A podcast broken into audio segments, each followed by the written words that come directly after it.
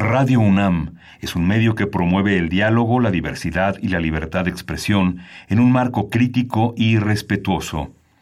Los comentarios expresados a lo largo de su programación reflejan la opinión de quien los emite, mas no de la radiodifusora. Radio UNAM presenta Primer Movimiento: El mundo desde la universidad.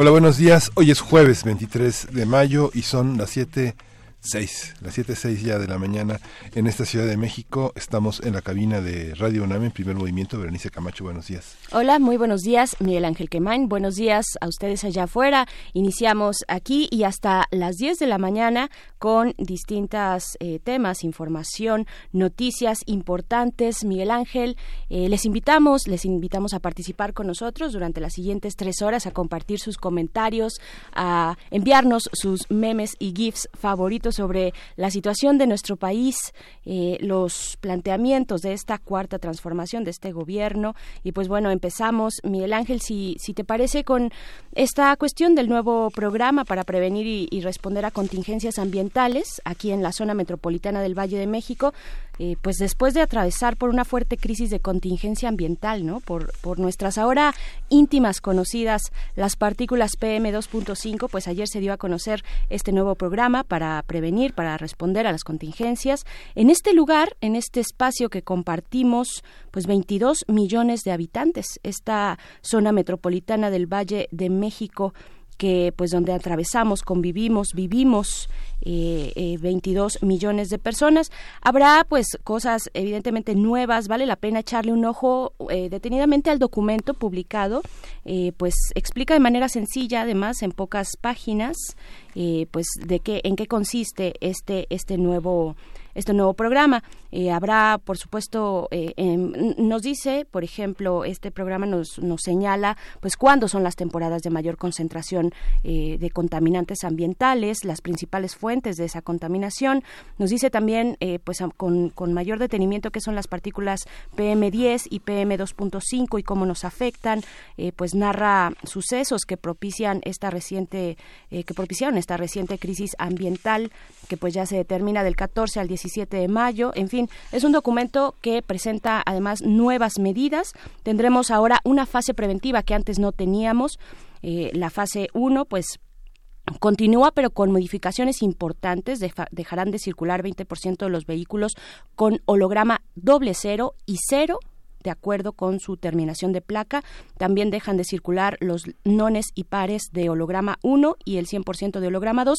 Esto para cuando se, imp- se, imp- se emprenda pues la, las fases di- diversas que ahora se presentan. O sea, no el día de hoy, es nada más el anuncio que hace el, el, la, el gobierno de la Ciudad de México sobre este nuevo, nuevo programa. Y además se incluye, además de la fase preventiva, se incluye una fase dos combinada.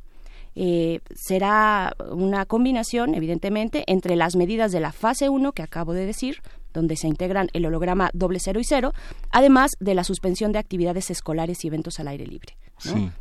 Sí, sí, justamente el significado de todo este, de todas estas eh, medidas es interesante reflexionarlo, porque eh, son dieciocho años eh, de una extensión para los hologramas cero y cero, que significa en términos sociales una distinción sobre las, eh, el sentido que tiene la propiedad de los objetos, digamos, los vehículos y su uso, es, eh, forma parte de un significado social de estatus muy importante de de derrumbar, pero también es resultado de una eh, enorme agenda, de una agenda muy apretada de muchas personas que comparten un vehículo, que reparten personas en el trabajo, niños en la escuela. Creo que también tiene que ver con un modelo de inequidad que ha permitido que durante dieciocho años no, no explotara esa bomba de tiempo del hoy no circula, en el que se ponían en tela de juicio las, este, las cuestiones de la propiedad, las cuestiones de la libertad de circulación, toda una serie de aspectos que hasta la llegada de los parquímetros pone... pone en cuestión el tema de las libertades ciudadanas, pero también pone sobre la mesa el tema de la democracia eh, en las ciudades, el tema de la igualdad, el tema del medio ambiente y de, y de estos patrimonios. Sin embargo, bueno, vamos a ver que en la reunión en la que tuvo ayer eh, la jefa de gobierno, el gobernador del Estado de México y toda una serie de funcionarios, entre los que estuvo el premio Nobel de Química Mario Molina, señalando la corrupción que existe en Morelos, la indiferencia de no, pre, no, no presentar un programa para prevenir y responder a las contingencias ambientales, obviar los ciento setenta y tres y ciento setenta y siete puntos sin aplicar restricciones, es, eh, pone también varios aspectos políticos de, este, de esta comisión metropolitana que vincula a estados que bajo distintos signos políticos también se enfrentan a, este, a cuestiones que tienen que ver con su tránsito y su circulación en la Ciudad de México, en el Estado de México, en Tlaxcala y Puebla. Yo creo que esta parte también en la que se anuncia ya la, la, el crecimiento de un mercado de vehículos híbridos, pues será el nuevo paradigma en los próximos diez años, en el que tal vez ya las gasolinas serán una, una historia...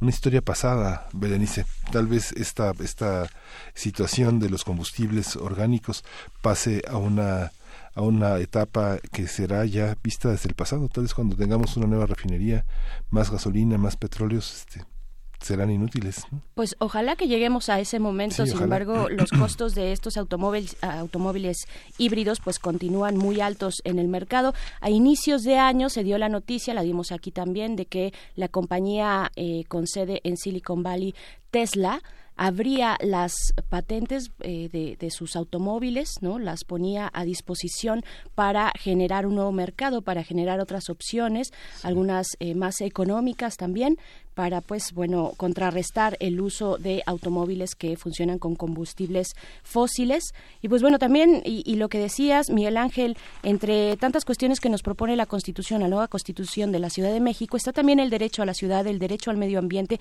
Habrá que ver cómo se aterrizan este y otros derechos. Hay una composición en torno a los derechos humanos muy importante en esta Constitución de la Ciudad de México. Habrá que ver cómo se aterrizan, pero eh, bueno, ahí está, en este debate de la contingencia ambiental, está el derecho a la ciudad y está también eh, pues las opciones de movilidad que tiene una eh, zona, eh, me, una megalópolis como lo es esta de, del Valle de México, y el tema de las ciclovías, ¿no? Eh, pues, ¿a qué se le está dando sí. preponderancia en, en pues en el diseño de en el diseño urbano de nuestra ciudad? Sí. Pues, ¿no? Y bueno, más adelante hablaremos del tema de las fotocívicas, que ya tenemos una un registro de cómo de cómo están funcionando y de las sanciones. Lo que no tenemos es eh, todavía a nadie que se le cite para que realice trabajo como comunitario.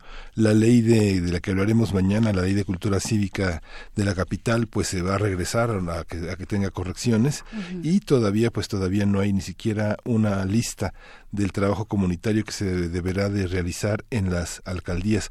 Por lo pronto, en, en un ratito les daremos el los números, las cifras de que ya tenemos sobre las faltas más cometidas en los últimos diez días que entró en vigor este tema. Y bueno, tenemos hoy un programa muy interesante, pero hay que dar la bienvenida a estos eh, cumpleañeros de la Radio Universidad de Chihuahua, que en las frecuencias ciento cinco punto tres, ciento cinco punto siete y ciento seis punto nueve están con nosotros de seis a siete de la mañana, de siete a ocho en la Ciudad de México. Y bueno, eh, hay que comunicarnos, hay que estar eh, eh, en esta conectividad que permite ampliar las, eh, las, las frecuencias, los radioescuchas y los temas de discusión. Por supuesto, y hablando de cumpleaños felices, eh, pues le mandamos un abrazo, le damos un abrazo aquí, quien está del otro lado del cristal, Arturo, nuestro operador Arturo González, todos los días aquí acompañando al equipo de Primer Movimiento.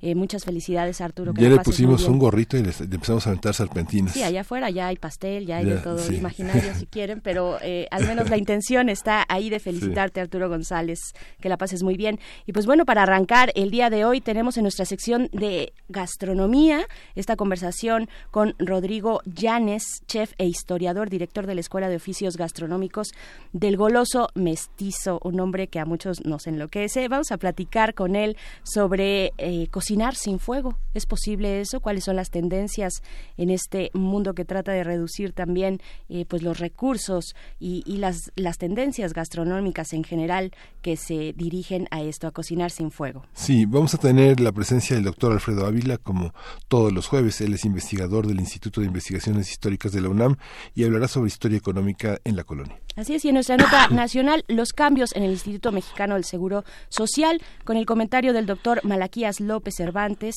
Él es profesor del Departamento de Salud Pública de la Facultad de Medicina de esta universidad. Vaya tema, el servicio de salud del sector salud en nuestro país. Miguel Ángel. Y en la nota internacional vamos a hablar de la, del proceso electoral en la India y vamos a tener el comentario del doctor Mario González Castañeda.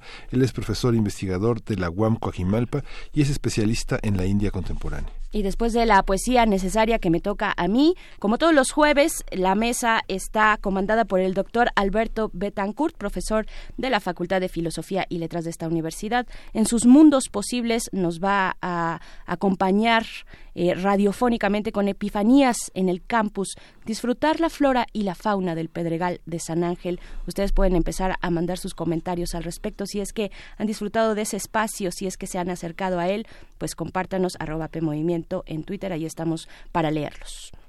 Y Biosfera en Equilibrio se llama la nueva sección que tiene la doctora Clementina Equigua. Ella es bióloga, doctora en Ciencias de la Facultad de Ciencias de la UNAM y es divulgadora del Instituto de Ecología. Habla sobre nuestra biodiversidad, nuestra alimentación, nuestra salud.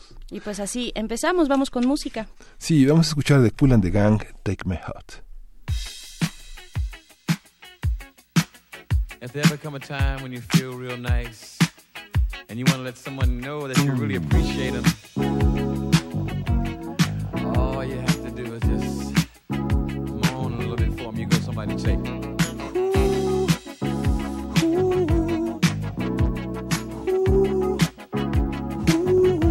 You see, no time for wasting, baby.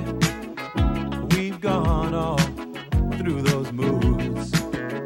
I'm offering satisfaction, darling.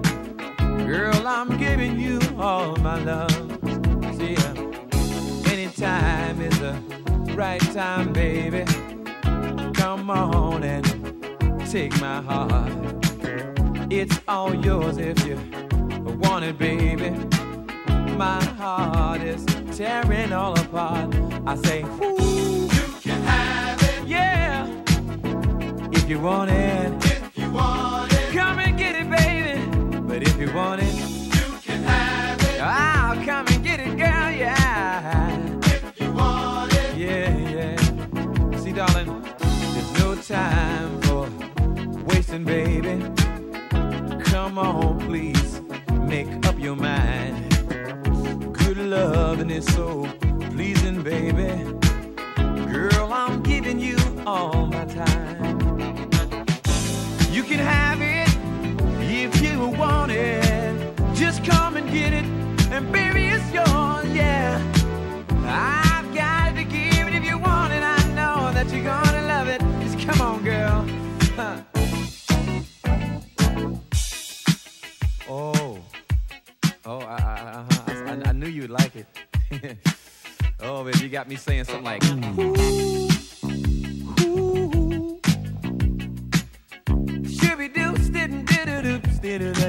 Listen now. One night while I was sleeping, baby, had a dream of you and I. Found myself asking you, baby, take my hand and be my wife. There's no time for wasting, baby, because we've gone all through those moves. 'Cause I'm offering satisfaction, darling. Girl, I'm giving you all my love. You can have it. Yeah. If you want it. If you want it. Oh, yeah, yeah. You can have you it. Really, you really want my love, man. If you want it. It's all yours, baby. You can have it. You can have it.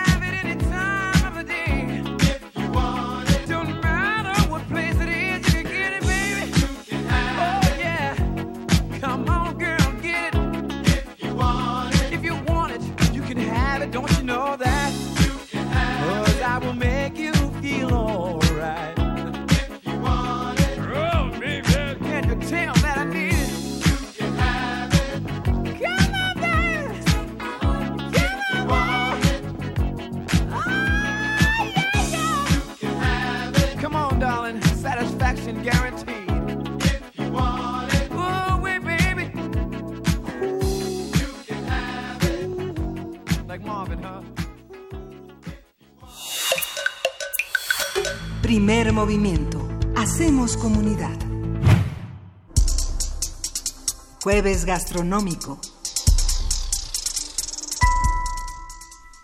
La cocción es un proceso que modifica los alimentos crudos mediante la aplicación de calor que modifica su aspecto, textura y sabor. La humanidad ha utilizado el fuego como un método de cocción, pero también ha desarrollado platillos y recetas que no necesitan del fuego. Por ejemplo, el, el tradicional ceviche, tradicional y delicioso ceviche típico de Latinoamérica, no requiere de calor. Se suele preparar con pescado que se conserva mediante el empleo de jugo de limón o de lima.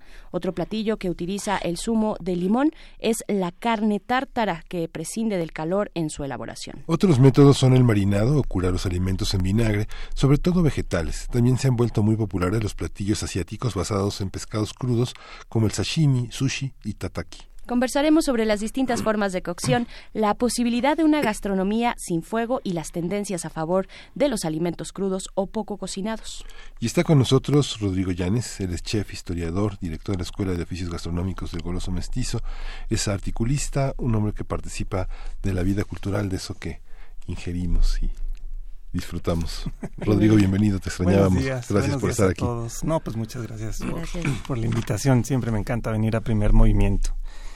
Oye, eh, eh, tal vez tendríamos que empezar diciendo que Heráclito, dentro de los eh, estos presocráticos, fue el que dijo que nada transforma más que el fuego, ¿no? Cuando se daba explicación o se quería dar explicación a los fenómenos de la naturaleza, pero hay en, dentro de la gastronomía toda una línea, todo un aspecto y un espectro, más mejor dicho, eh, donde no se cocina con fuego, donde se prescinde del fuego. Sí, así es. Bueno, hay que, retomando un poco el pensamiento griego antiguo, tendríamos que mencionar que el fuego, como abstracción, es un elemento de la naturaleza que está presente en distintos ciclos, eh, concretamente en la primavera, el verano y el otoño, está ausente en el invierno y por eso hace frío, y desde luego eh, toda esta, eh, eh, este elemento es el que inicialmente nos transformó, digamos, en seres humanos que podían cocinar. Eh, el fuego tiene tres manifestaciones en la naturaleza dentro del medio gastronómico. El primero es, obviamente, el fuego de combustión, donde asamos y cocinamos los alimentos. El segundo es el del verano. Y a lo mejor para nosotros aquí en la latitud mesoamericana y en la Ciudad de México a veces es difícil comprenderlo, pero en el verano es cuando el sol está más cerca de la tierra y entonces el calor es muy muy fuerte, sobre todo en las latitudes norte en Europa, ¿no? O en Estados Unidos y Canadá. Eh, aquí en la Ciudad de México, pues ese mismo calor es el que genera unas nubes muy grandes y por eso tenemos la época lluviosa cuando debería de estar haciendo un calor tremendo como en, en Europa. Eh, y ese calor del sol es permanente, es, eh, digamos, su influjo de, de calor es permanente y va madurando o sazonando las frutas. Entonces eh, el fuego es el que nos da un durazno delicioso, esos que muerdes y te empieza a escurrir el jugo, o los mangos o las piñas, todas las frutas que se sazonan con el sol, eh, al calor del sol, eh, también están tocadas, digamos, por este elemento de la naturaleza. Y finalmente, en la época del otoño eh, hay un eh, fuego que es gastronómicamente invisible y sutil y misterioso, y que es el que tiene que ver con las preparaciones como por ejemplo el ceviche o las salmueras que acaban de mencionar también para las verduras, o la sal que se le pone por ejemplo a las piernas de cerdo para que se transformen luego en un jamón. Entonces eh, si nos ponemos a, a crear gastronomía evitando, por ejemplo, el primer tipo de fuego, que es el de la combustión, pues nos quedan los otros dos. Y con los ejemplos que acabamos de mencionar, pues podrías decir que sí, hay una dieta que se puede llevar a base de ceviches, de frutas eh, crudas, de verduras crudas también, eh, como las ensaladas. Y eh, esto te puede dar una sensación de frescor, ¿no? Entonces, ¿por qué se puede comer, por ejemplo, el, el sashimi o la carne tártara? Pues porque hay momentos del año en, en donde comer algo caliente puede ser este redundante, ¿no? O sea, justamente cuando está haciendo tanto calor, como ahorita en la Ciudad de México, pues lo que te antoja es algo fresco. Entonces te ofrecen un pescado en, en una sopa, en un caldo, pues de repente puedes decir, ¿y qué otra opción tienen? Y te dicen, no, un cevichito, ¿no? Y entonces, pues claro, con este calor, el cevichito y una cerveza bien fría, este y tus galletas o tus tostadas, pues suena maravilloso. Oye, Rodrigo, perdón, pero existe el mito también de que si te tomas, si te comes un caldo bien caliente cuando hace calor, pues eh, hay una suerte de atemperamiento, como que te atemperas con el ambiente, ¿no? Sí, desde sí. luego. Eh, lo que pasa es que, porque en ese momento, digamos, entras en, en sintonía con esa naturaleza uh-huh. que está manifestándose con ese calor. Lo que pasa es que a nosotros nos gustan los contrastes, ¿no? No se antoja, ¿no? ¿no? Es como si dices, bueno, pues échate un café express este, en la playa a treinta y cuatro grados este, en bikini, pues no, quieres la cerveza, uh-huh. quieres el refresco, la limonada con hielo o el coco con hielo. Y entonces, por eso este, somos personajes de, de contraste, ¿no? No, no quieres necesariamente quitarte el calor, sino tener la experiencia de frescor, que es algo distinto.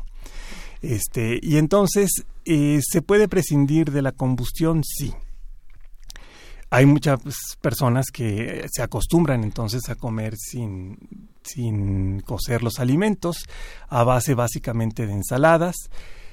Muchas veces eh, la, la gente que no quiere la combustión pues tampoco come carnes, entonces el ceviche no es una opción, ni la carne tártara.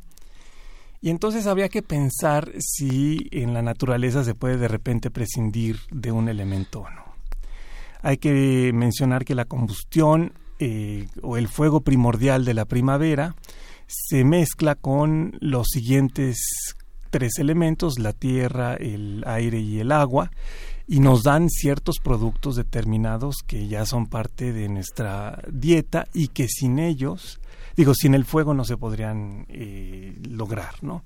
Por ejemplo, la tierra de primavera, que es la que está ahorita presente, la de las milpas que ya están empezando a brotar o los trigales que están empezando a brotar, es eh, la de los cereales. Entonces, eh, podríamos hacer tortillas o nixtamal sin el fuego, pues... se antoja muy difícil, ¿no? Es, es algo realmente imposible porque el fuego es el que primero te permite transformar el barro en un comal o en una olla o en un horno para hornear, ¿no? El pan. Luego eh, es el que te permite transformar ese grano procesado a través de una masa, a través del nixtamal o simplemente hirviendo el arroz en un alimento suculento. Hay culturas donde tener a, a la mano leña para hacer fuego, pues es, eh, son en entornos difíciles como el desierto, pues generan otras soluciones. Por ejemplo, la sémola, que es una pasta cocida de, de trigo, pero que después se pulveriza, y, pero ya estuvo cocida, ¿no? Entonces tú puedes estar de repente en una tienda bereber en Marruecos y de repente sacar la sémola y simplemente ponerla a hidratar con agua y te queda este cuscús no caliente como te lo sirven en las ciudades donde siempre hay eh, leña, gas, este, combustión eh, y tienes ahí una forma de comer eh, sin necesidad de, de ar- armar una fogata ahí mismo, ¿no? Eh, pero todos los granos del significado pasan por el fuego. Entonces, prescindir de en tu dieta de los granos del significado es una opción, eh, pero es difícil para las mayorías. Y desde luego, también otro, ya cuando combinas fuego con agua y tienes justamente los caldos y las sopas, pues estos no se puede, no se pueden hacer si no está hirviendo el agua. En el caso del aire, que son las hierbas medicinales, Eh, generalmente se utilizan para acompañar y aromatizar algunos de los platillos de carne, de tierra, como el pan, ¿no? Cuando le pones hierbas a los panes, eh, o una quesadilla con unas eh, hojas de pasote, O desde luego para el caldito cuando le ponemos el cilantro picado, este, o cuando le pones al mismo consomé un poco de perejil o el atado de hierbas, ¿no? Uh-huh. Eh, pero ahí está presente todavía el fuego y la combustión este, generando fuego. Entonces, eh, claro, en, lo, en los siguientes, alim, eh, en el calendario de alimentos a lo largo del año, pues después sí puedes en el verano pensar en las frutas, luego en las verduras y luego aromatizar con especias. Eh, pero eh, el fuego es el elemento que nos da los alimentos básicos. Entonces, ¿qué hay detrás de la intención de no utilizar el fuego para la cocina? Eh, yo creo que ahí caemos en el terreno de la ideología. Y la ideología en la gastronomía está regida por el aire, y es el aire que está presente justamente en la época de invierno. Hay que pensar que en tiempos remotos, pues el invierno era el momento en el que ya la naturaleza eh, que estaba extenuada no nos iba a dar ningún nuevo producto, y en caso de estar en una latitud nórdica, pues el frío es realmente una amenaza. Imagínense lo que es de repente estar a menos veinte grados centígrados, pues es algo este, muy, muy amenazante, ¿no? Sobrevivir en esos entornos se vuelve complicado. Y entonces, cuando uno entra en esta etapa del invierno, los recursos que se tienen a la mano y lo que tienes en la despensa, sobre todo si era una despensa este, tradicional, eh, era limitado. Entonces, hay una parte de, del ser humano que tiene que ver con la racionalidad y la racionalización más bien de, de las cosas y de los alimentos. Entonces, si dices, bueno, estamos en el invierno, no vamos a poder salir a conseguir más alimentos y tenemos nada más los que hay en esta casa o en esta granja, y hay doscientos huevos y somos eh, cinco personas, pues a cada uno nos tocan cuarenta huevos para los siguientes tres meses, por dar un ejemplo. Y en ese momento, pues pones una serie de reglas muy claras y este, que no se pueden saltar, eh, porque el primero que se come más de los huevos que le corresponden está alterando el orden de toda esa pequeña comunidad que está sobreviviendo. Y entonces se ponen muchas reglas eh, y, y hay un punto en el cual vivir bajo esas reglas nos permite sobrevivir, pero nos genera cierta insatisfacción. Y es ahí cuando surge la ideología. Cuando de repente dices, bueno, esta situación que puede ser perniciosa para el individuo, porque a alguien se le puede antojar comer más, pues se soluciona entendiendo que hay eh, un pensamiento que diga, bueno, esto lo hacemos por el bien de todos, ¿no?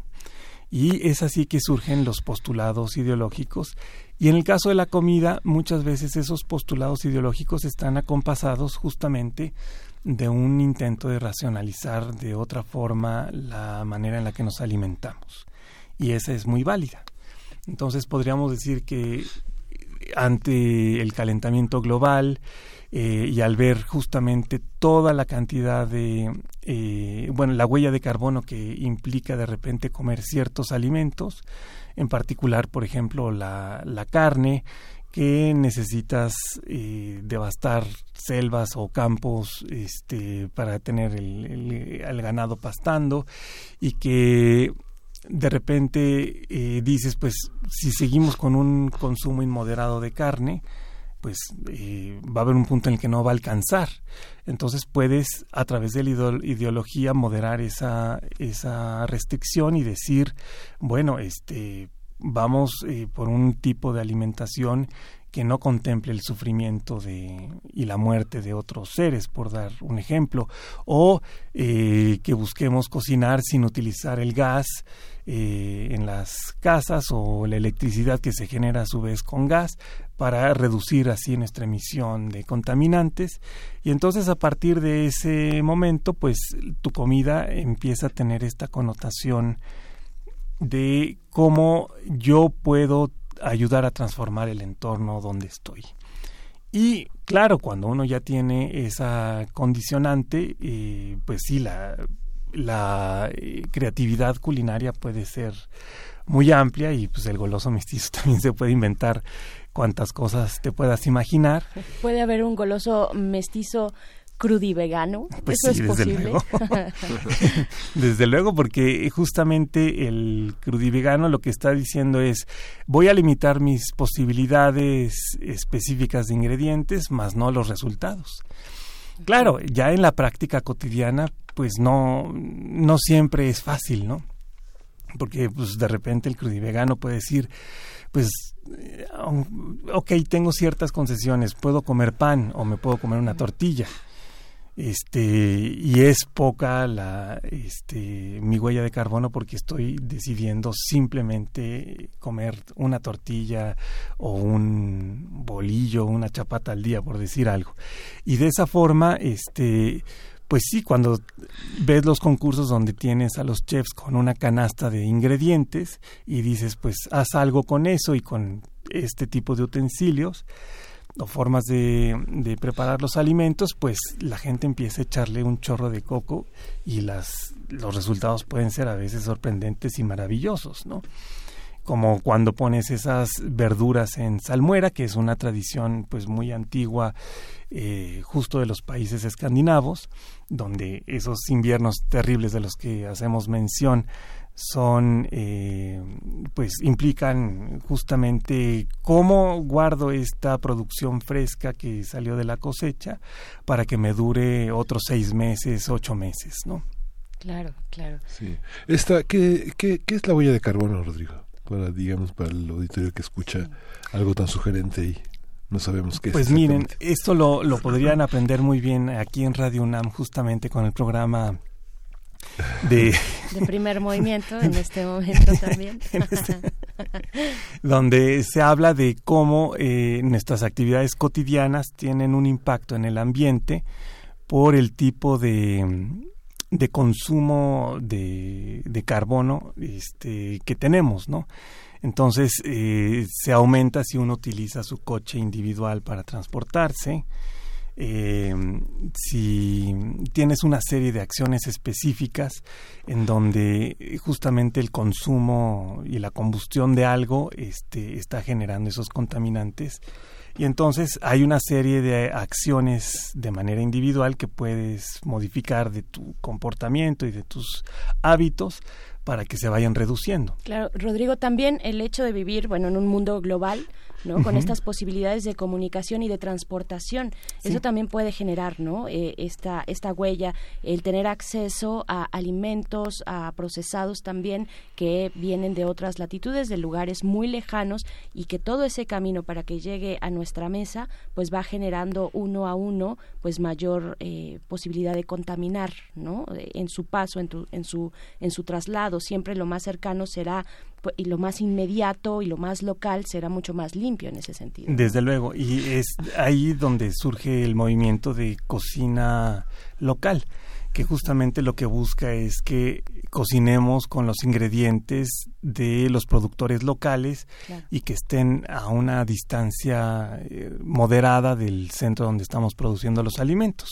Esta fórmula es la que tienen las comunidades tradicionales de México de forma natural. Ellos tienen su milpa de autoconsumo, en la misma milpa se dan una serie de productos que son los que les permiten sobrevivir, el excedente se pone en el mercado eh, de la comunidad misma, que a lo mejor se hace una vez a la semana, y entonces ahí puede haber incluso trueque de productos, y entonces eh, en ese sentido esas comunidades, aunque puedan utilizar su tanque de gas para cocinar o leña para hacer el fuego del comal, sin embargo, están en un equilibrio razonable, y el consumo de eh, justamente del gas o de la leña que tengan va a ser menor a cuando uno está en una ciudad y quieres comprar el borrego de Nueva Zelanda, que implicó sí. un trayecto en barco o en avión para que llegue a cierto punto y luego a la Ciudad de México en otro transporte, eh, o cuando quieres comer el salmón ahumado, o cuando quieres la variedad de frutas exóticas y raras que puede haber en algún país de Asia. Y claro, todo esto puede ser eh, muy estimulante para justamente las personas que viven en las latitudes norte, porque de repente encontrarte un mango mexicano en una tienda gourmet de París en enero cuando estás a menos diez grados, pues ha de ser un festín. Y es chistoso ver cómo los franceses en ese sentido tienen predilección por ciertas frutas tropicales. La que más adoran todos es la piña, porque pues, es obviamente muy rica, dulce, sabrosa. Generalmente cuando llega ya importada, pues no siempre está en su mejor punto, pero bueno, los franceses hacen su mejor esfuerzo para transformarla en un postre delicioso, y porque además luego a veces la compran pequeña y entonces se ve el fruto bonito en el plato de los grandes restaurantes. Y entonces esa globalización ha permitido poner esos ingredientes que no son comunes porque la misma naturaleza no se los da. En cambio, aquí en México uno puede ir a ciertas bodegas de la Central de Abastos y te y el letrero que promociona a, a la bodega dice mangos todo el año. Sí. Y sí, pues los puedes encontrar. Habrá cierta temporada, este, digamos cuando ya hace calor, de abril o mayo hasta agosto, que es cuando están suculentos y más deliciosos, pero eso no implica que el resto del año no te puedas encontrar un tipo de mango como el que se comen los europeos justamente en invierno y que es igualmente sabroso y sin embargo no, no generó todo ese trayecto este, transatlántico para ponerlo en la mesa de un consumidor. Claro. En ese sentido, este, México tiene muchísimas posibilidades por el tipo de ingredientes que tenemos a la mano, gracias a, al tipo de, clim, de microclimas que tenemos a lo largo de todo el país y que permite de repente pues tener productos muy muy diversos y dispuestos para que juguemos con ellos al momento de cocinar, de comer, y nos permiten justamente estas este, variedades ideológicas de decir, ok, pues hoy, hoy nos vamos sin prender la estufa y vamos, este, no porque haga calor necesariamente, pero sí porque nos gusta este, comer fresco, porque tenemos ingredientes sabrosos, eh, aunque nuestra culinaria tradicional esté acostumbrada siempre a cocerlos, ¿no? Sí. Pero les voy a dar ejemplos. Eh, las eh, muchos de los quelites que se venden en el mercado eh, se pueden comer crudos y este y eso lo puedes hacer lo puedes hacer en, en ensalada y tiene un sabor sensacional. Eh, es muy fresco y, y, y lo disfrutas mucho, ¿no? Entonces, este, en ese sentido, realmente podemos jugar con los ingredientes que nos da nuestro país, claro, eh, de muchísimas formas, contribuir un poco a la conciencia de que tenemos que racionalizar nuestra forma de alimentarnos eh, en bien del mismo ambiente y de, y de nuestra situación como especie humana. Sí. Perfecto, pues ahí está este recorrido panorámico sobre la cocina que no utiliza fuego y también una parte de las tendencias para eh, pues contrarrestar el cambio climático, eh, cómo, cómo nos alimentamos, seguimos eh, pensando armónicamente con la naturaleza. Pues ahí está este comentario contigo, Rodrigo Llanes, eh, Llanes eh, chef e historiador, director de la Escuela de Oficios Gastronómicos del Goloso Mestizo. Muchas gracias, vuelve pronto, no te nos desaparezcas. No, No, no, claro que sí, aquí siempre estaré. Gracias, Rodrigo. Pues vamos, vamos a ir con música, vamos a escuchar Quiero de Quiero Club, Let the Music.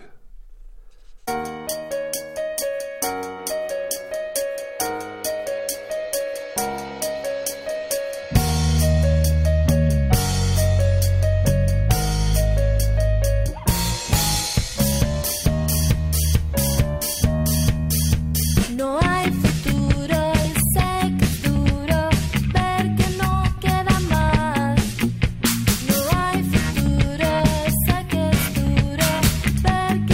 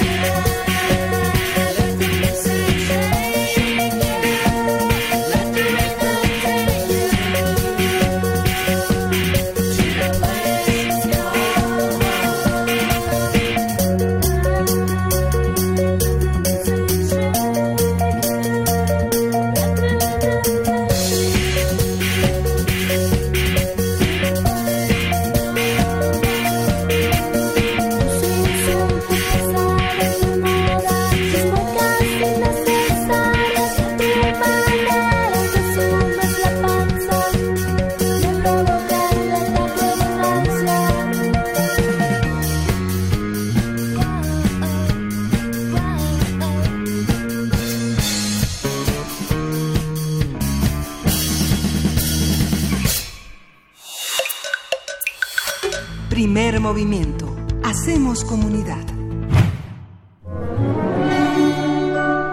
Historia de México.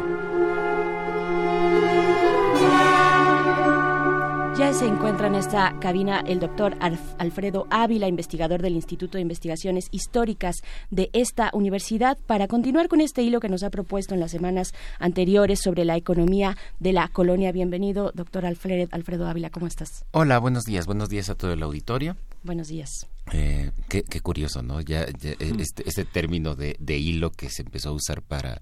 Para, para Twitter, y ahora ya también lo podemos usar para una serie de, de, de programas. Es, es muy, sí. muy interesante. ¿Qué fue primero? El, bueno, el...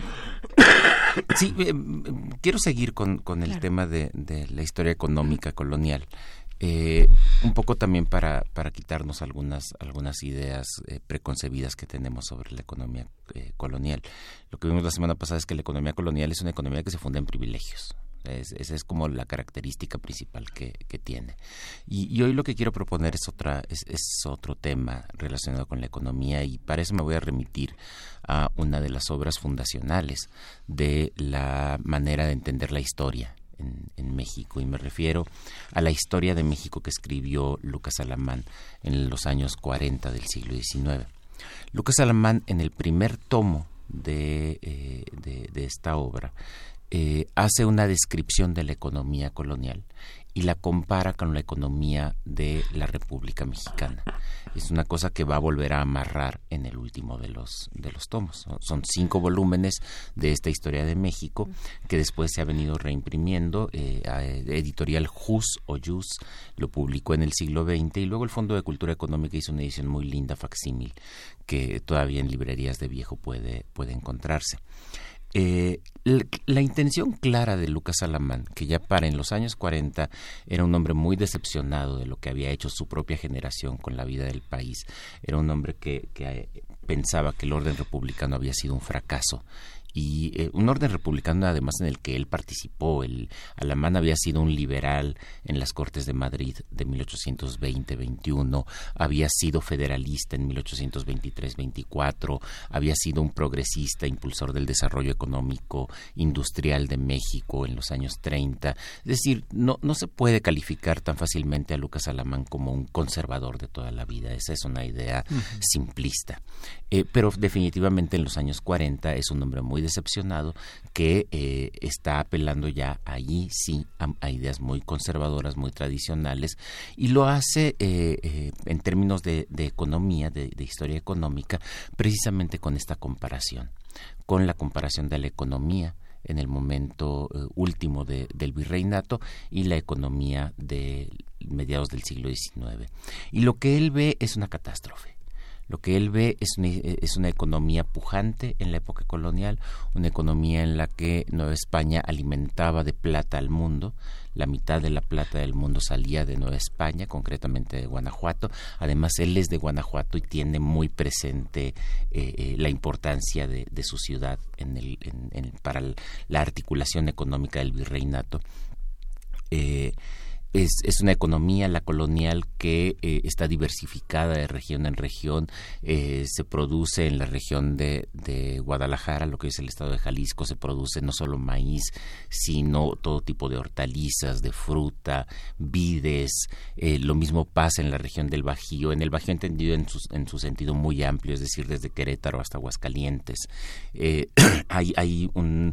Hay zonas de producción indígena en el sureste, que efectivamente son zonas de producción indígena, como la de la grana cochinilla o la producción, la producción de sal.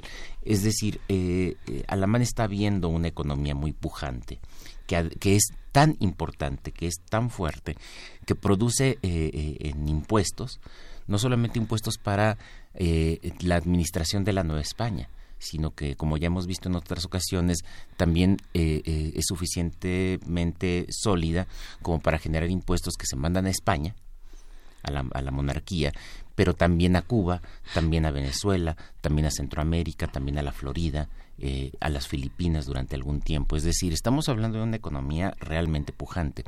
¿Y qué ve Lucas Alamán ya en los años treinta, cuarenta del siglo diecinueve? Pues una economía que no es capaz de alimentarse a sí misma. que, que no es capaz de producir en impuestos, por ejemplo, ni siquiera para la administración local, no se diga ya para mandar otra parte, que ya no había necesidad de mandar otra parte, pero tampoco hubiera podido, hubiera podido hacerlo. Una economía que cada vez es menos diversificada, porque en la región de Jalisco o en la región, en la región del Bajío, que él conocía muy bien, o en Michoacán, ya no se siembran hortalizas, ya no se siembran otras cosas, sino maíz, un producto de alimentación básica. Eh, como que se hay una especie de retroceso desde su punto de vista. Y claro, Lucas Alamán piensa eh, o, o expone de esta manera la, la comparación entre las dos economías, porque lo que él quiere decir es: en medio estuvo la guerra de independencia, saquen ustedes sus conclusiones, ¿no? O sea, teníamos una economía muy boyante, viene la guerra de independencia y luego económicamente todo esto es un desastre. Eh, Esto es una construcción historiográfica. Sí. Esto es una construcción historiográfica y hay que repetirlo.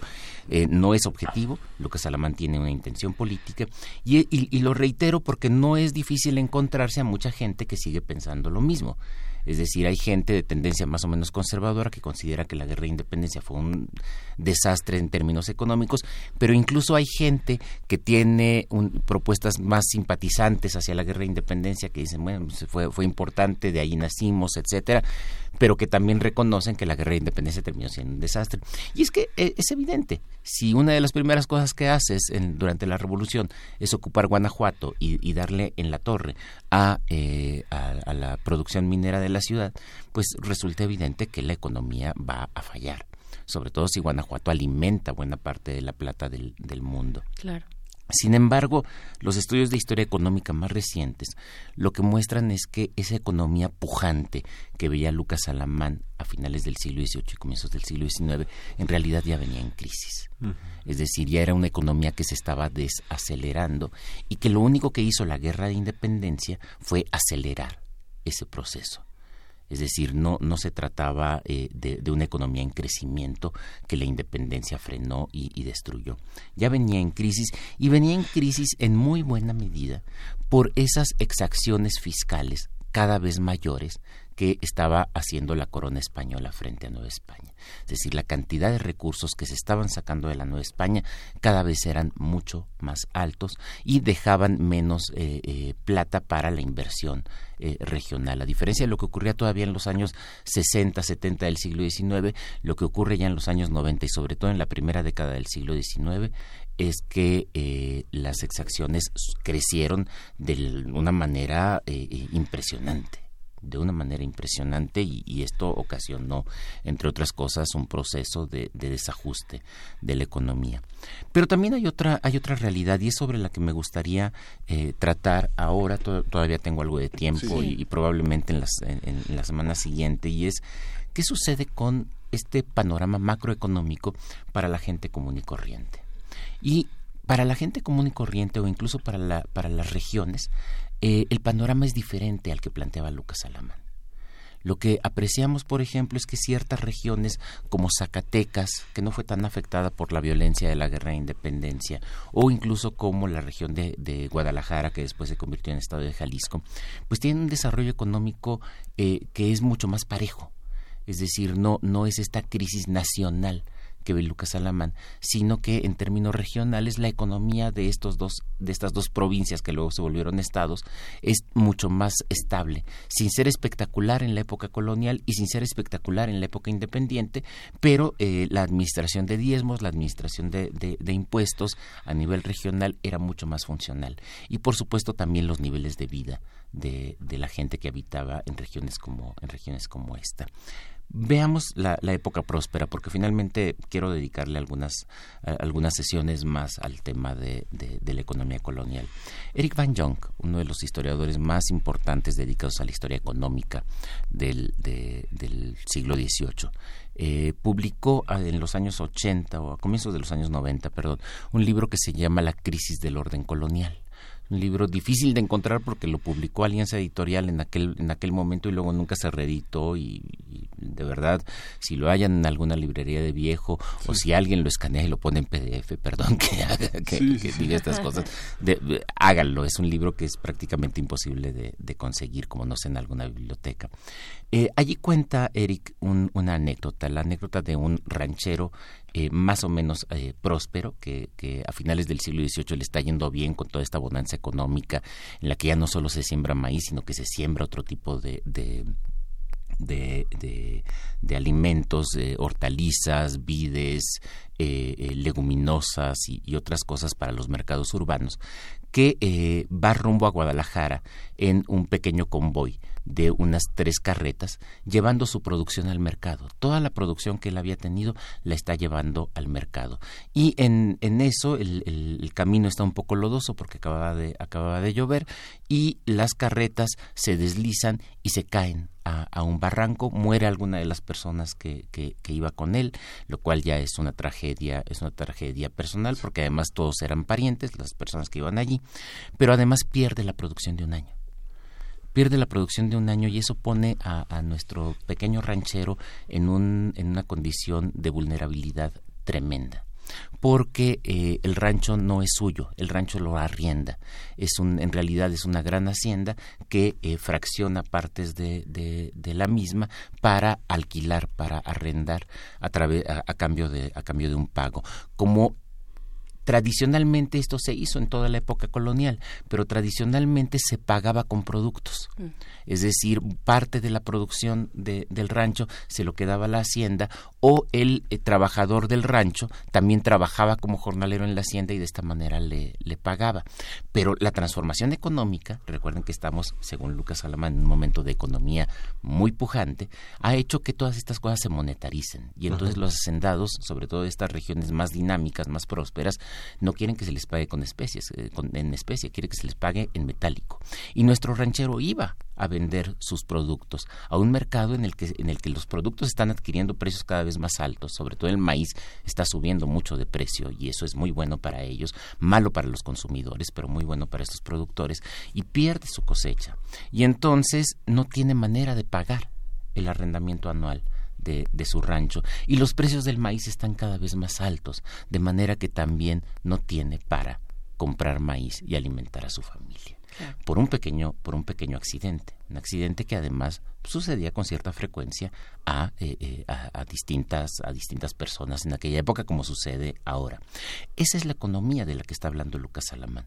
Es una economía que eh, que está entrando en una relación de mercado muy voraz, ya sin las protecciones que había en la época anterior, en la cual los hacendados podían aceptar eh, que, que se les pagara en especie, o que la iglesia podía intervenir eh, fijando precios a los productos, fijando precios al maíz, por ejemplo, impidiendo que el maíz fuera demasiado demasiado caro. No solamente la iglesia, en ocasiones también el propio gobierno virreinal intervenía para fijar los precios en lo que ellos llamaban el, el precio justo, pero que en una economía tan dinámica, en una economía que se empezaba a, a monetarizar tanto como la de estas regiones, pues ya era prácticamente imposible, porque por más que las autoridades dijeran el precio máximo del maíz va a ser de tantos pesos por arroba, pues la verdad es que en el mercado se regía de una manera de una manera diferente, con especulación en beneficio de productores agrarios, eh, de productores agrarios como este pequeño ranchero, pero sobre todo de los grandes productores agrarios que podían que podían eh, eh, retirar su producto del mercado, acapararlo y venderlo cuando los precios eran eran más altos, y esto generaba crisis económicas más o menos recurrentes. Entonces, sí, es una economía bien dinámica, bien, bien dinámica, pero también era una economía que dejaba a muchos sectores sociales en condiciones en condiciones de precariedad eh, eh, pues muy, muy graves. Claro. Y estoy hablando del caso de, de este pequeño ranchero, porque además es una anécdota linda la que cuenta Eric Van Jonk en, en, en este libro, pero eh, lo mencioné hace un momento, los consumidores también lo estaban pasando mal. y, y de los consumidores quiero hablar en, en, en otra semana. Estos consumidores de una economía tan rica como la de esa última Nueva España, ¿cómo les estaba yendo con tanta riqueza? Bien, pues, pues les invitamos a seguir con este hilo semanal que nos eh, tiene el doctor Alfredo Ávila sobre la economía de la colonia y ahora también del México independiente. Muchísimas gracias, eh, doctor Alfredo Ávila. Hasta la próxima semana. Sí, y gracias a nuestros escuchas de Chihuahua, a quienes los dejamos ya en punto de las ocho de la mañana. Muchas gracias, nos escuchamos mañana. Vamos a la segunda. Síguenos en redes sociales. Encuéntranos en Facebook como Primer Movimiento y en Twitter como arroba PMovimiento. Hagamos comunidad.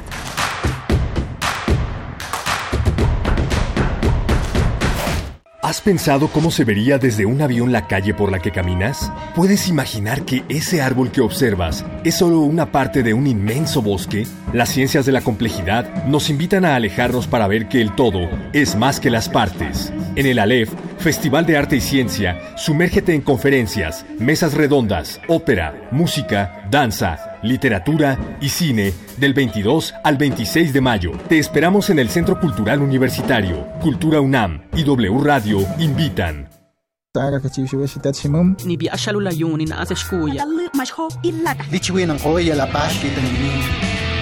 Las lenguas originarias de México en voz de sus hablantes. Calmecali. Tercera temporada. Todos los jueves a las diez horas por el noventa y seis punto uno de F M.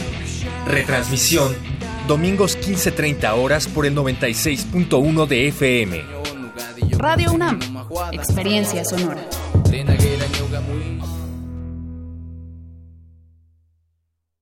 ¿Sabías que los partidos políticos se encuentran en un proceso de actualización de sus padrones de afiliadas y afiliados? Como parte de este proceso, tú puedes consultar si cuentas con una afiliación a alguno de ellos en I N E punto M X. Ingresa con tu clave de elector y revisa en el sistema de afiliados a partidos políticos. Si te encuentras afiliada o afiliado sin tu consentimiento, es tu derecho solicitar la baja de este registro ante cualquier oficina del I N E. Porque en la democracia, contamos todas, contamos todos. I N E.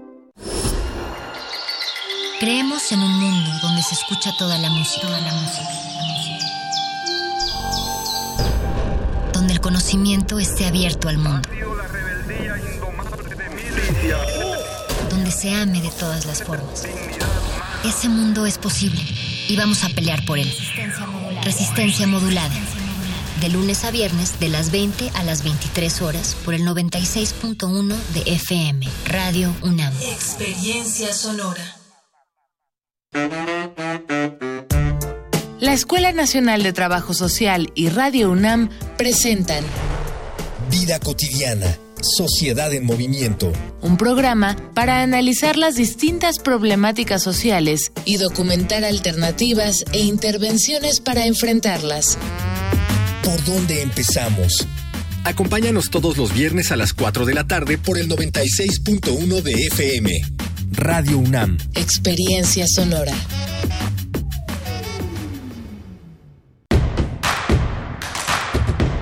Queremos escucharte.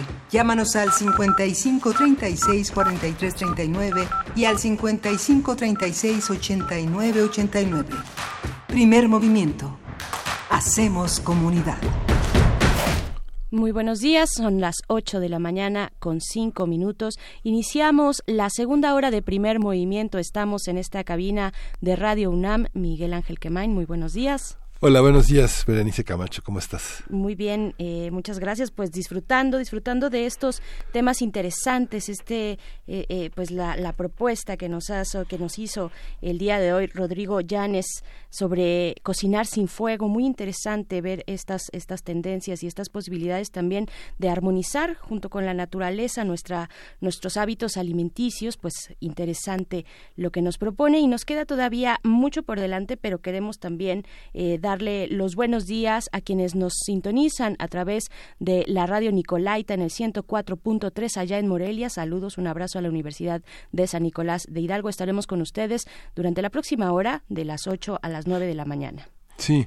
Y bueno, muchas noticias, algunas de ellas eh, a, a, adversas. Un, a, un amigo de mucha gente que se dedica a la cultura, Eduardo Lizalde, que es un videasta, un documentalista, un promotor cultural, el veintiocho de abril pasado sufrió un terrible accidente y bueno, como muchas personas, como muchos artistas, pues carece de seguridad social. Y el veintinueve de mayo se va a hacer un concierto que se llama Un Son por Ti, que se va a llevar a cabo en el Teatro de la Ciudad Esperanza Iris. Van a participar músicos de primer orden como Mono Blanco, Cucalambé, Los Sabinos, Margie Bermejo, Sefarad, Evelyn Macari, entre muchísimos otros. Y bueno, este todo esto para recuperar los gastos de una hospitalización que deja a la gente que no tiene seguridad social sin ahorros, sin nada, sin apoyo, sin nada. Entonces, bueno, quien conoce a María del Carmen Farías, esta extraordinaria actriz, esta intelectual, esta editora, este, ella es quien está recibiendo los apoyos. Quien no sepa esta noticia, yo me enteré hace, hace poco tiempo, pero bueno, nuestra solidaridad y nuestro apoyo para este artista es, eh, es, es se llama igual que Eduardo Lizalde, el gran poeta este que conocemos, es su hijo, eh, y bueno, vaya un abrazo enorme, solidario para este videasta y este documentalista, Eduardo Lizalde. Pues así es, con, con estas noticias y también con otras, con una invitación a que ustedes puedan eh, asistir a el Festival de Arte y Ciencia, el ALEF, que ya arrancó, arrancó el día de ayer veintidós de mayo y estará presente hasta el domingo veintiséis, este domingo que viene, en el Centro Cultural Universitario y también en el Centro de Ciencias de la Complejidad, que está ahí a un ladito, en el estacionamiento, a un lado del estacionamiento del Centro Cultural Universitario en Ciudad Universitaria. Pues están todos invitados a eh, pues asistir, a observar, a participar de estas de, de estas exposiciones, de estas formas de encontrarnos entre las distintas disciplinas y las ciencias, pues que propone el ALEF. Eh, pueden acercarse al sitio de cultura u n a m punto m x para saber todos los detalles del programa, de los participantes, eh, de los colaboradores. En fin, de verdad que vale mucho, mucho la pena acercarse a esta propuesta desde las artes y las ciencias en este festival ALEF, Miguel Ángel. Sí, concluye el veintiséis y sí, verdaderamente tiene cosas extraordinarias en el terreno del teatro, del performance, de la, de la, de la coreografía. Hay muchas exploraciones que tienen que ver con nuevas realidades electrónicas, nuevas realidades digitales. Es verdaderamente un festín. Eh, quien ha sido una de las una de las ejidas de este festival ha sido José Gordon, que hoy justamente tienen una conferencia. Este jueves está lleno de conferencias, hay cerca de seis conferencias todo el día ahí este, en el museo. Vale mucho la pena acercarse, es un gran festival. Este se puede seguir en línea, tiene una página Eh, importante en la UNAM y bueno, es uno de los grandes esfuerzos por hacer contemporáneos, por hacer actuales una serie de, de nuevas visiones que tienen que ver con la ciencia, el arte y la cultura. Vale mucho la pena seguirlo. Vale muchísimo la pena y pues durante la siguiente hora, esta segunda hora de Primer Movimiento, vamos a estar conversando con el doctor Malaquías López Cervantes, profesor del Departamento de Salud Pública de la Facultad de Medicina de la UNAM, acerca de los cambios en el I M S S, de la situación de la, del sector salud en nuestro país. Y bueno, más adelante también tenemos una nota internacional interesante, Miguel Ángel. Sí, tenemos el panorama de las elecciones en la India, que dada la, los millones de, de votantes, el proceso de conteo es un proceso gota a gota, un proceso muy lento. No es, no hay encuestas de salida tan, tan poderosas como las que contamos ya en algunos países latinoamericanos. Y bueno, tendremos esa nota internacional con el comentario del doctor Mario González Castañeda. Así es, pues vamos con nuestra nota nacional. Están en Primer Movimiento. Primer Movimiento. Hacemos comunidad. Nota nacional. Germán Martínez presentó el martes su renuncia a la dirección del Instituto Mexicano del Seguro Social. En una carta dirigida al Comité Técnico del I M S S, Martínez Cázares escribió: el presidente del Gobierno de México proclamó el fin del neoliberalismo, pero en el I M S S algunas injerencias de Hacienda son de esencia neoliberal, ahorro y más ahorro, recortes de personal y más recortes de personal. El presidente Andrés Manuel López Obrador lamentó la renuncia de Germán Martínez, pero respaldó a la Secretaría de Hacienda. Durante su conferencia de prensa de este miércoles, del día de ayer, presentó a Zoé Robledo como nuevo director del I M S S y también negó una retención de recursos de Hacienda hacia el instituto. A partir de la renuncia de Germán Martínez vamos a hablar sobre el estado que guarda el sistema de salud y seguridad social en México, cuáles son sus retos y cuáles son sus oportunidades el gobierno de López Obrador, y está con nosotros el doctor Malaquías López Cervantes. Él es profesor del Departamento de Salud Pública de la Facultad de Medicina de la UNAM. Gracias, doctor, muchas gracias, bienvenido esta ma- en esta mañana a Primer Movimiento. Eh, muchas gracias por la invitación, Miguel Ángel, Berenice, y este pues es un gusto estar de nuevo con ustedes y espero poder dar alguna opinión de interés. Pues es que necesitamos empezar a, con, a conversar respecto a lo que ocurre en nuestro sector salud, eh, doctor Malaquías López, eh, cómo cómo le como eh, un profesional, un experto en este campo eh, desde el Departamento de Salud Pública de la Facultad de Medicina, una renuncia como esta, cómo se lee la, la renuncia de Germán Martínez Cázares.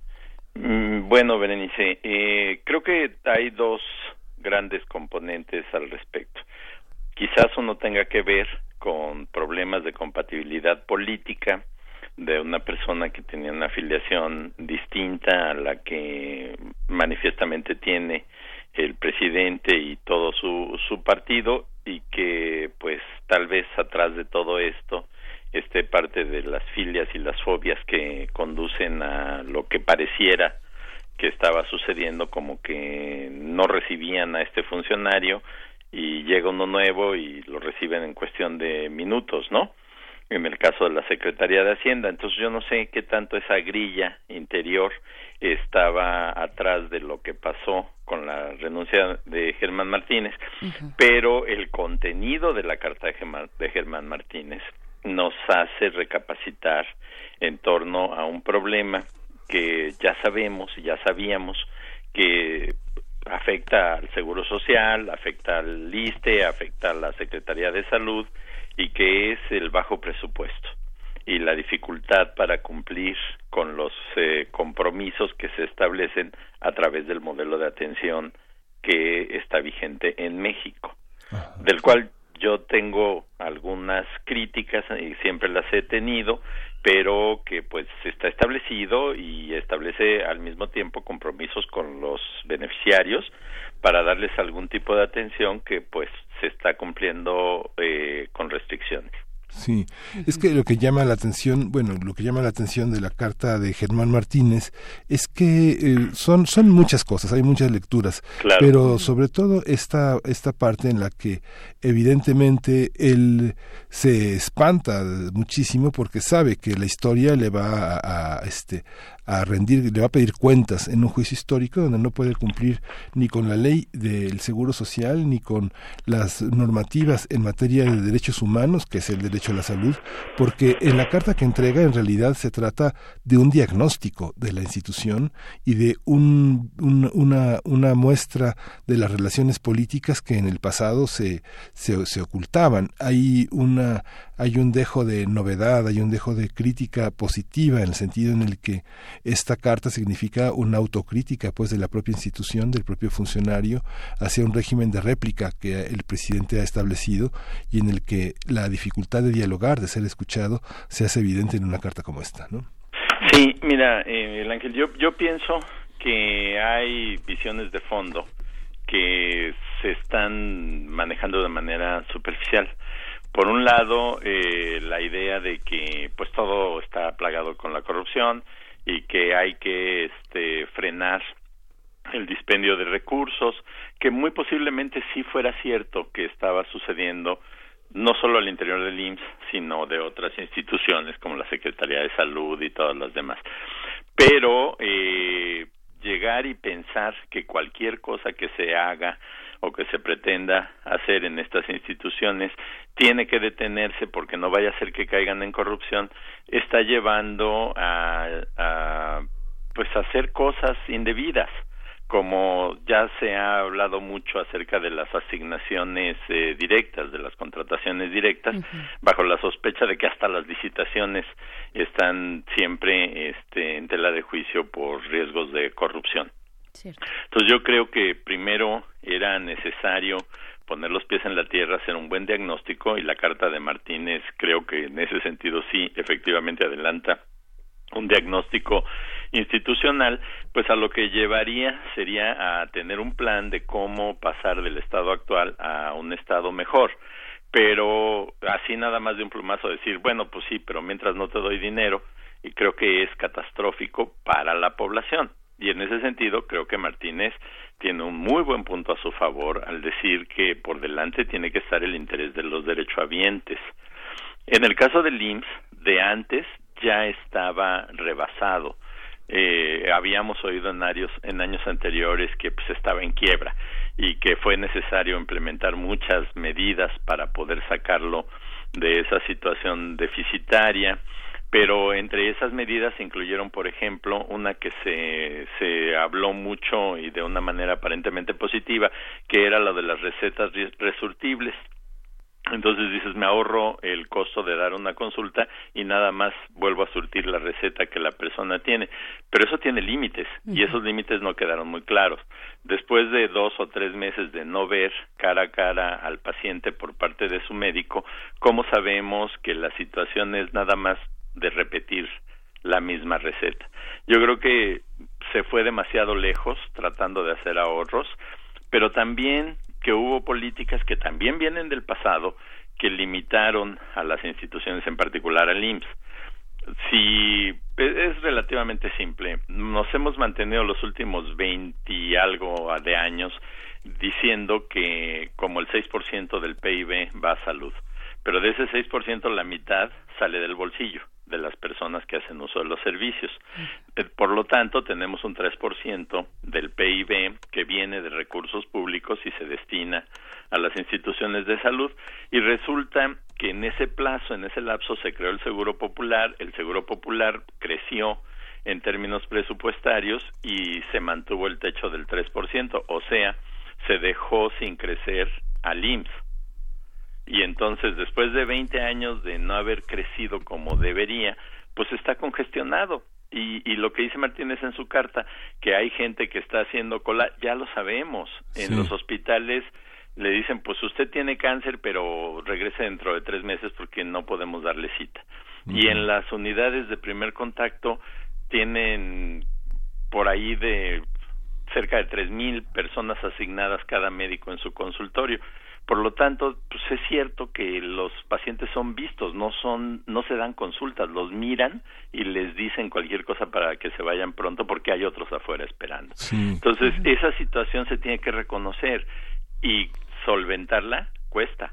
Sí. Y no se puede simple y sencillamente decir, pues lo siento mucho, pero te recorto el presupuesto, ¿no? Ajá, dicen que bueno, el, lo que marca la O C D E es dos, tres punto cuatro médicos por cada mil habitantes, y lo que tenemos son uno punto cuatro por cada, por cada mil habitantes, y lo mismo pasa con las enfermeras, dos punto cuatro contra nueve que marca, como que marca la norma internacional, nueve enfermeras, nueve enfermeras por cada mil habitantes, que es un déficit eh, eh, enorme, que, que como usted dice, doctor, lo vemos en la atención primaria, ¿no? Sí, pero fíjate que, que todavía es peor, porque ese es un cálculo, son los indicadores, ¿no? Son los sí, promedios, sí, sí. llamémosle así. Sí. Entonces, ¿cuántos médicos tenemos trabajando en los consultorios adyacentes a farmacias, haciendo recetas para vender medicamentos sin que necesariamente esté muy clara la necesidad de las personas de recibir ese medicamento? Entonces, empleados formalmente en las instituciones tenemos pocos, realmente muy pocos. Y la cantidad de personas que requieren atención pues es grande. Entonces, por ejemplo, una de las consecuencias sería, pues vamos a contratar más, pero resulta que no hay plazas y no hay posibilidades de contratación. A mí me parece que no es a partir de plazas que se pueda enfrentar con éxito esa situación. Yo creo que las plazas tienen un efecto pernicioso porque establecen horarios de atención y establecen una serie de, de condiciones laborales como las vacaciones, los permisos, etcétera, que pues se traducen en, en mayores limitaciones de atención, porque ¿quién cubre a las personas cuando están de vacaciones? ¿O quién da atención en los turnos en los que la persona puede estar enferma, pero que pues ya salió el médico porque su horario se cumplió? Entonces tenemos problemas de mucho fondo que son difíciles de resolver, pero mientras tanto, pues de perdida tendríamos que mantener funcionando de manera correcta lo que ya tenemos, y ahora resulta que ni eso. Claro. Doctor Malaquías López, ¿cómo leer precisamente en este ambiente de austeridad que se ha venido además arrastrando, de austeridad y de olvido, ¿no? Nos, nos mencionaba sobre el Instituto Mexicano del Seguro Social a favor del Seguro Popular, por ejemplo, pero ¿cómo leer estos recortes presupuestales de la nueva administración? Eh, hay una redirección estratégica y esto también combi- combinarlo, tal vez eh, es prudente combinarlo con el tema de, de Hacienda, que tiene este, este gran poder de hacer adecuación presupuestarias de manera, digamos, unilateral, sin sin previa consulta eh, amplia con el Congreso mexicano, ¿no? Tiene esta facultad y es de lo que se habla también en la en la car- en la carta de Martínez Cáceres, ¿no? Sí. ¿Cómo, cómo leer este, estos recortes? Berenice, que, que además se ve agravada porque el I M S S no es una dependencia directa del gobierno federal. Uh-huh. El I M S S es una organización que tiene un nivel de independencia porque además es financiado no solo por el gobierno federal, sino por las cuotas de los trabajadores y de los eh, patrones también. Entonces, es su facultad del, por ley, el poder decidir qué hacer, suponiendo que llegara a tener eh, excedentes económicos. Uh-huh.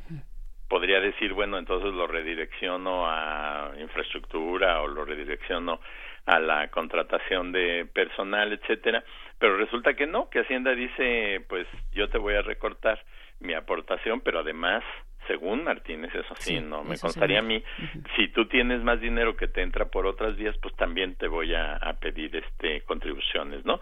Porque yo lo quiero mandar a otros propósitos que son programas presidenciales o de otra naturaleza.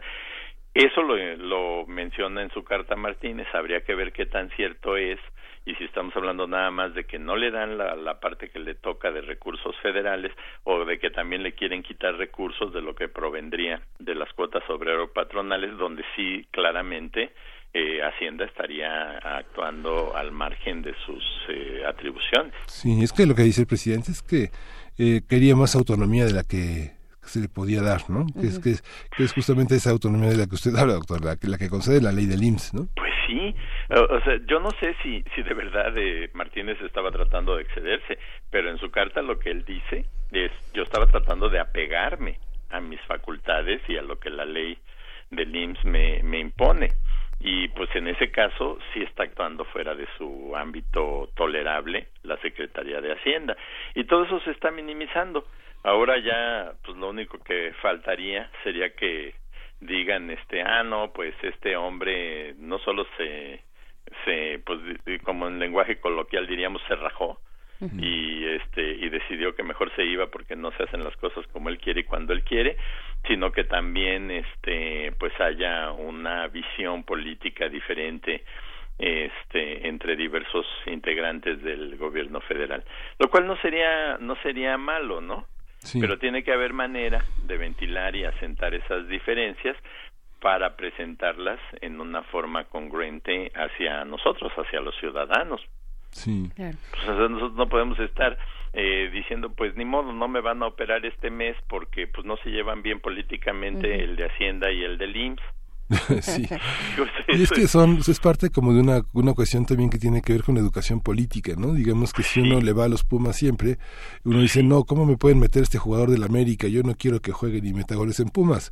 Pero es esa un poco el comentario un poco mezquino de decir que Germán Martínez era panista, ¿no? Cuando, digamos, hay una visión ecuménica y una visión en la que las oportunidades de las distintas facciones este Este, eh, tienen la oportunidad de ser gobierno y gobernar junto a una transformación que promete este réplica, que promete diálogo, ¿no? Claro, alguien tiene que despejar la cancha, siguiendo, sí, claro. ¿no?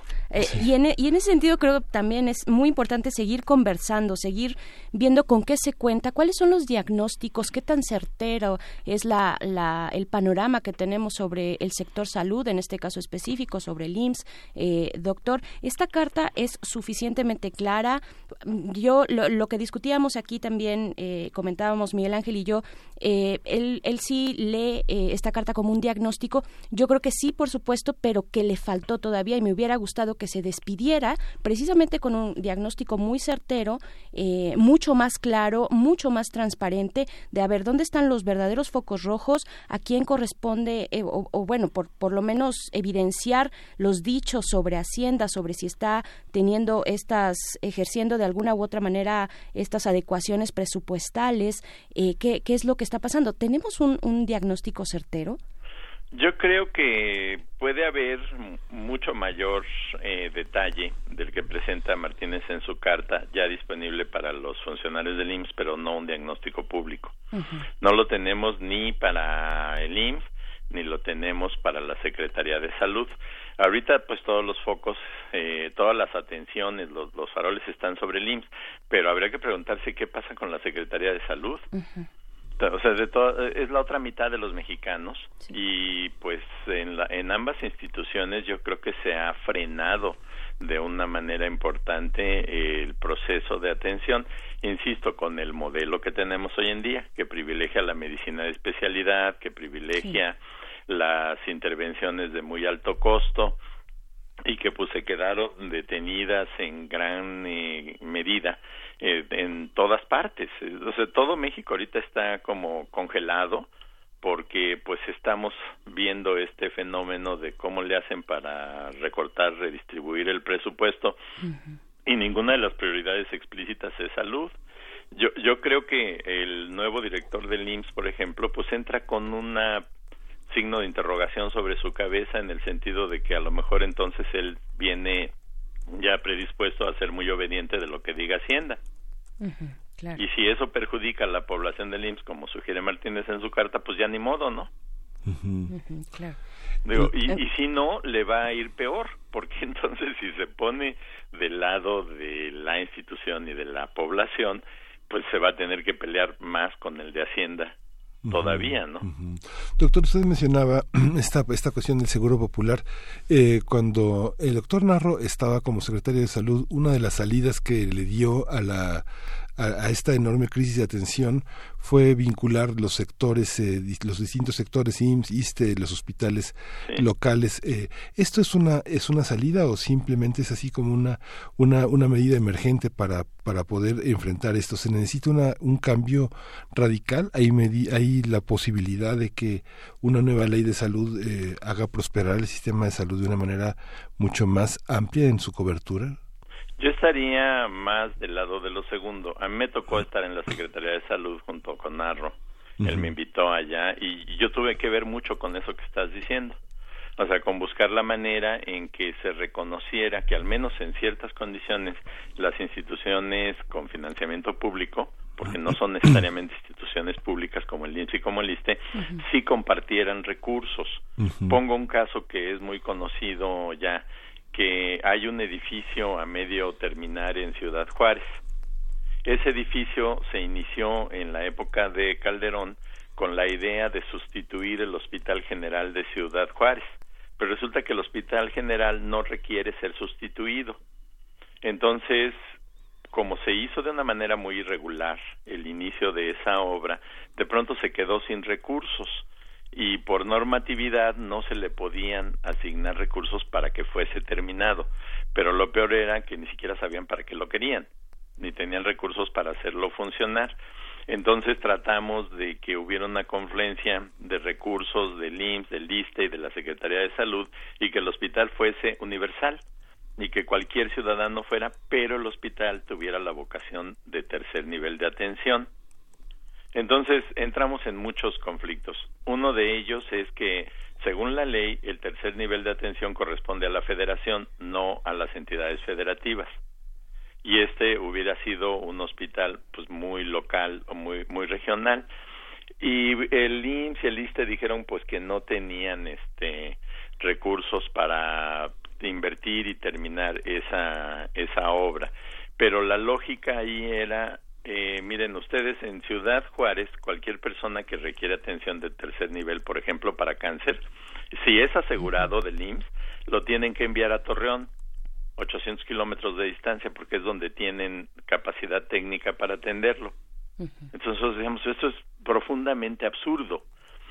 si es que se vale calificar el, el calificativo de absurdo, ¿no? Sí. Y entonces este, tenemos que trabajarlo juntos. Entonces yo creo que sí hay espacio para una gran modificación de fondo. Si son recursos públicos que van a una u otra institución, se pueden conjuntar y se pueden usar de una manera mucho más eficiente y mucho más efectiva, pero pues eso se debe de poner uh, de manera abierta al, al juicio público y se debe de configurar un nuevo marco legal, no solo para el I M S S, sino para toda la población, para todos los mexicanos, en una forma integradora. Pero no podemos decir mañana ya nada más hay una institución de atención para todos, que es el Instituto del Bienestar, y desaparecen el I M S S, el Issste y todo lo que sabemos de la Secretaría de Salud. Eso no tiene sentido, no es viable. Se tiene que hacer de manera gradual. Claro, doctor Malaquías López, un último comentario que tenga que ver además también con la cobertura de medicamentos, con el poder de las farmac- farmacéuticas, que es algo que ha estado en la discusión, la capacidad de presionar eh, a los gobiernos, ¿no? La capacidad de estos grandes emporios de presionar a los gobiernos, eh, eh, pues... Y, a, y también a funcionarios públicos que están a cargo de las instituciones de salud. Eh, ¿Cómo, cómo ten, salió por parte de Mexicanos contra la Corrupción una investigación que pone al centro a Carlos Lomelí, por ejemplo, el delegado sí. eh, del gobierno en Jalisco? Eh, ¿cómo, ¿Cómo leer esto? Bueno, eh, también de nueva cuenta es algo que no se está gestando hoy. Uh-huh. Ya viene de mucho tiempo atrás y yo creo que se tomó una visión muy limitada, una aproximación muy limitada, que era la de decir voy a llamar a una licitación pública y ya, ¿no? Uh-huh. Y con eso me lavo las manos. Pues no es cierto, porque existen formas en las que se combinan los, las capacidades eh, económicas y, este, y, y las formas de presión de todas las grandes empresas relacionadas con los con los eh, fármacos, y entonces manipulan la licitación. Entonces uh-huh. no no no era tan cierto que estaba nada más habiendo ahorros y que todo está todo era color de rosa, ¿no? Sí. Entonces el descubrimiento de que hay formas de colusión de las empresas y que a unas cuantas dominan el panorama, pues era casi casi como nada más quitarse los dedos de la cara, pero tampoco se corrige nada más diciendo pues estos son malos y los y los clausuro, porque si no hay que dar marcha atrás, como ya le pasó al presidente. Dice hay tres empresas a las que ya no les vamos a comprar porque son unos pillos, y después dice bueno siempre sí le vamos a comprar a una de las empresas porque no hay nadie más que venda el medicamento. Uh-huh. Y es muy eh, de primaria el decir ah me voy a comprar los medicamentos a nivel internacional, pues sí son las mismas compañías. Uh-huh. ¿No? Y si aquí en México esas compañías están entrando en una serie de convenios, de tratos entre ellas para venderle al gobierno federal, pues entonces lo que hay que hacer es enfrentarlas y decir, oigan, ¿cómo vamos a reorganizar esto? Un laboratorio dice, yo produzco medicamento y lo vendo, pero no lo entrego. Uh-huh. Y el problema de las licitaciones es que yo lo compro en la Ciudad de México, pero el medicamento se va a usar en Sonora. ¿Y cómo le hago para tener el medicamento en Sonora?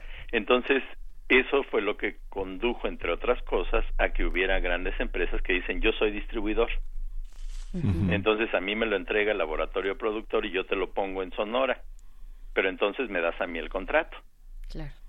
¿No? Y pues hay que reconocerlo, si ni está tan oculto ese fenómeno. Uh-huh. Pero la forma de resolverlo no es pelearse y echar este abajo las posibilidades de que se mantengan operando los mecanismos de compra y distribución, y tampoco que simple y sencillamente se diga, ah, pues hay que hacerlo más barato, porque traerlos así nada más, entre comillas, del extranjero puede salir más caro.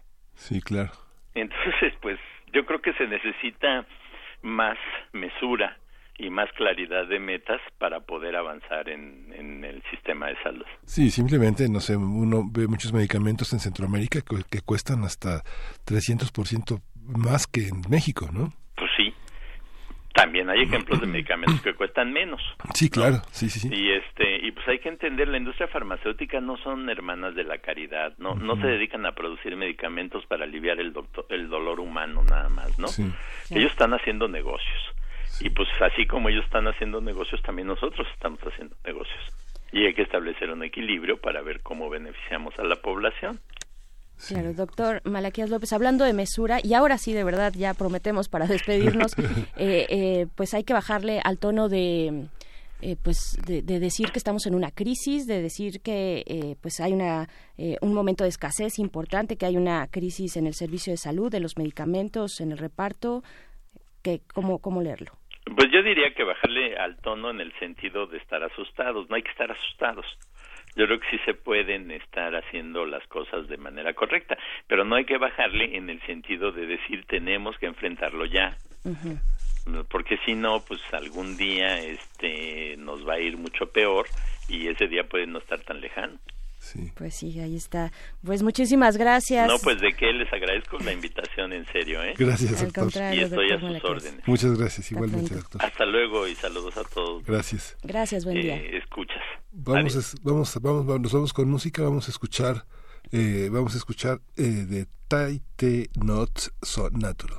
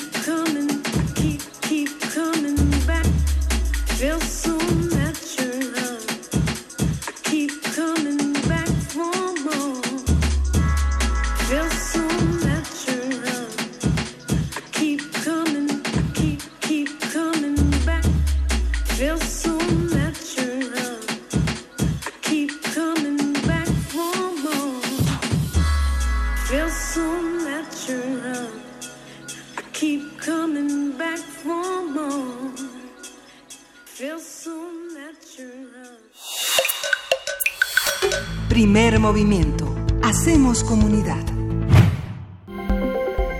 Nota internacional. El Partido Nacionalista Hindú alcanzó más de doscientos ochenta escaños en el Parlamento indio. Para lograr la mayoría eran necesarios doscientos setenta y dos de quinientos cuarenta y tres curules.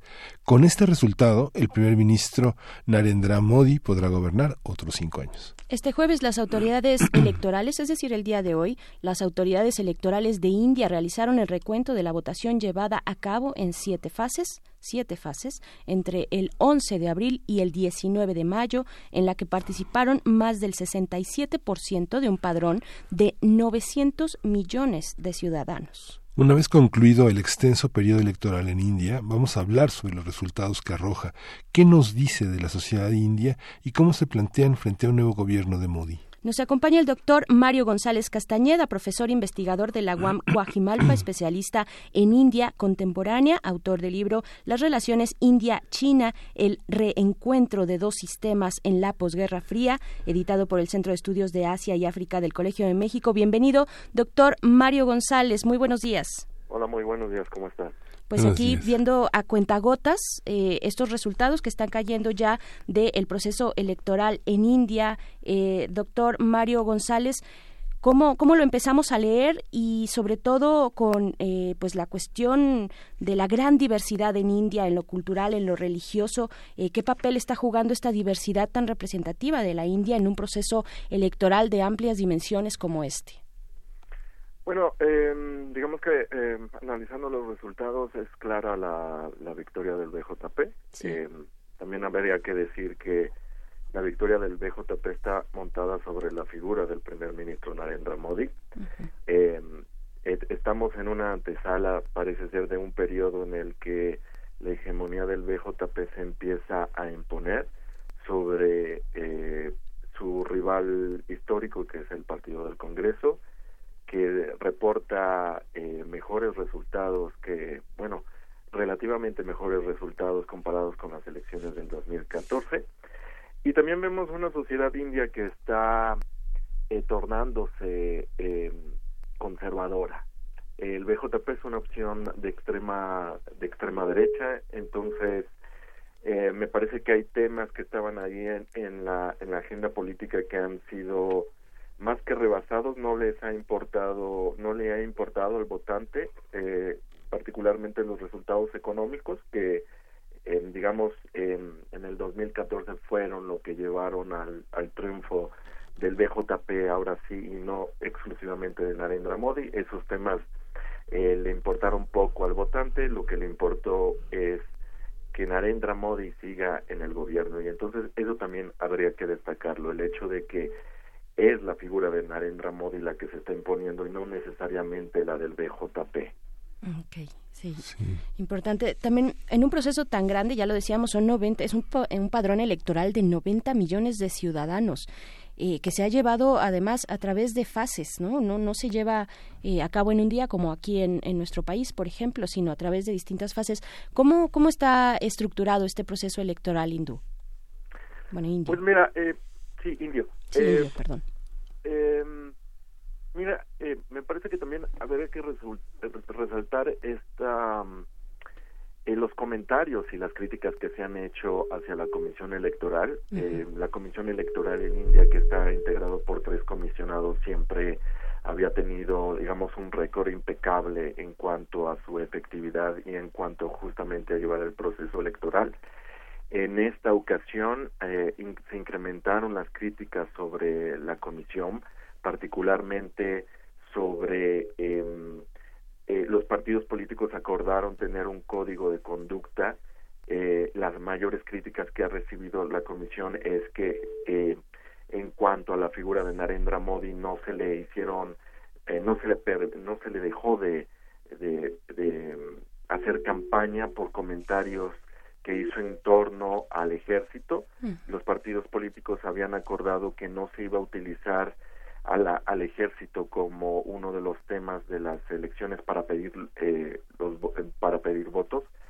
Esto no no lo respetó en algunas ocasiones eh, el primer ministro, eh, y si lo comparamos con otros candidatos se les prohibió hacer o se suspendió se suspendieron sus campañas. Entonces esa es una de las críticas que ha recibido la comisión. Otra de las críticas muy importantes es sobre el conteo mismo. Eh, uh-huh. eh, eh, una de las, una de estas eh, críticas es que la comisión tiene que cotejar en papel eh, los votos electrónicos emitidos. Entonces la oposición eh, a, le había solicitado a la comisión que se hiciera un, re, un cotejo total. Lo que determinó la comisión, dada la intervención de la Suprema Corte de Justicia de India, hay que recordar que en India no existe un tribunal electoral como lo tenemos en México. Okay. Entonces es la Suprema Corte la que le ordena a la Comisión Electoral hacer un cotejo eh, en cada uno de los uh, distritos electorales, pero en estados donde eh, se hayan presentado esas solicitudes. Entonces, la comisión restringió eso, y el proceso del cotejo es de manera al azar. Es decir, eh, como bien los decías, no vamos a tener un cotejo a nivel nacional, sino que eh, la comisión determina en qué estado de manera al azar se van a cotejar. Entonces, no es un, un, con, un conteo o una un contejo de todos los distritos electorales. Entonces, eso hace menos complejo, valga la redundancia, el conteo, y aún así me parece que sigue siendo eficaz, pero sí habría que destacar estas críticas que se le han hecho a la Comisión Electoral por primera vez. Claro, el voto electrónico, los mecanismos del, vo- del voto electrónico, pues tienen una una buena, eh, este, vaya, son han sido como bien criticados, ¿no? Eh, tienen un, un buen impacto, o han tenido un buen impacto en general cuando se habla de procesos electorales, ¿no? Es correcto. Ajá, y, y ahora esto se puede llegar a poner un poco, pues, en tela de juicio con lo que nos está comentando, eh, porque tienen su buena fama, ¿no? El voto electoral en la India, el, el voto electrónico, perdón. Sí, eh... el voto electrónico se viene usando desde mil novecientos ochenta y dos, sí, y no había sido cuestionado hasta estas elecciones. Eh, lo que la oposición dice es que el partido, el B J P, eh, manipuló alguna, algunos de esos de las máquinas que hacen el conteo. Entonces, por eso estaban eh, solicitando el cotejo eh, con el, el, el registro en papel que tienen. O sea, cuando tú eh, votas en India, sí, eh, la máquina electrónica eh, registra obviamente en su memoria el voto, pero tiene que emitir un resultado por el eh, en papel por el partido que tú votaste. Entonces, la crítica de la oposición es que el B J P manipuló las máquinas para que eh, únicamente se registrara el voto electrónico y entonces no emitiera, es decir, si tú, eh, so, la, la caja, para que me entiendan, eh, la caja tiene varios botones, uh-huh, que, y cada uno de esos botones eh, eh, representa uno de los partidos. Uh-huh. Entonces, eh, si tú eh, votas eh, por el botón, por el, en el primer botón, entonces la memoria de la caja electrónica, eh, digamos el registro electrónico, obviamente, valga la redundancia, registra al partido, pero también tiene que Eh, hacer un registro en papel del voto. Lo que dice la oposición es que todos los botones estaban manipulados para registrar únicamente eh, el, eh, el voto para el B J P, uh-huh, pero esa manipulación no se puede hacer en papel. Entonces, por eso es el, eh, el reclamo de la oposición para que se coteje con el registro en papel.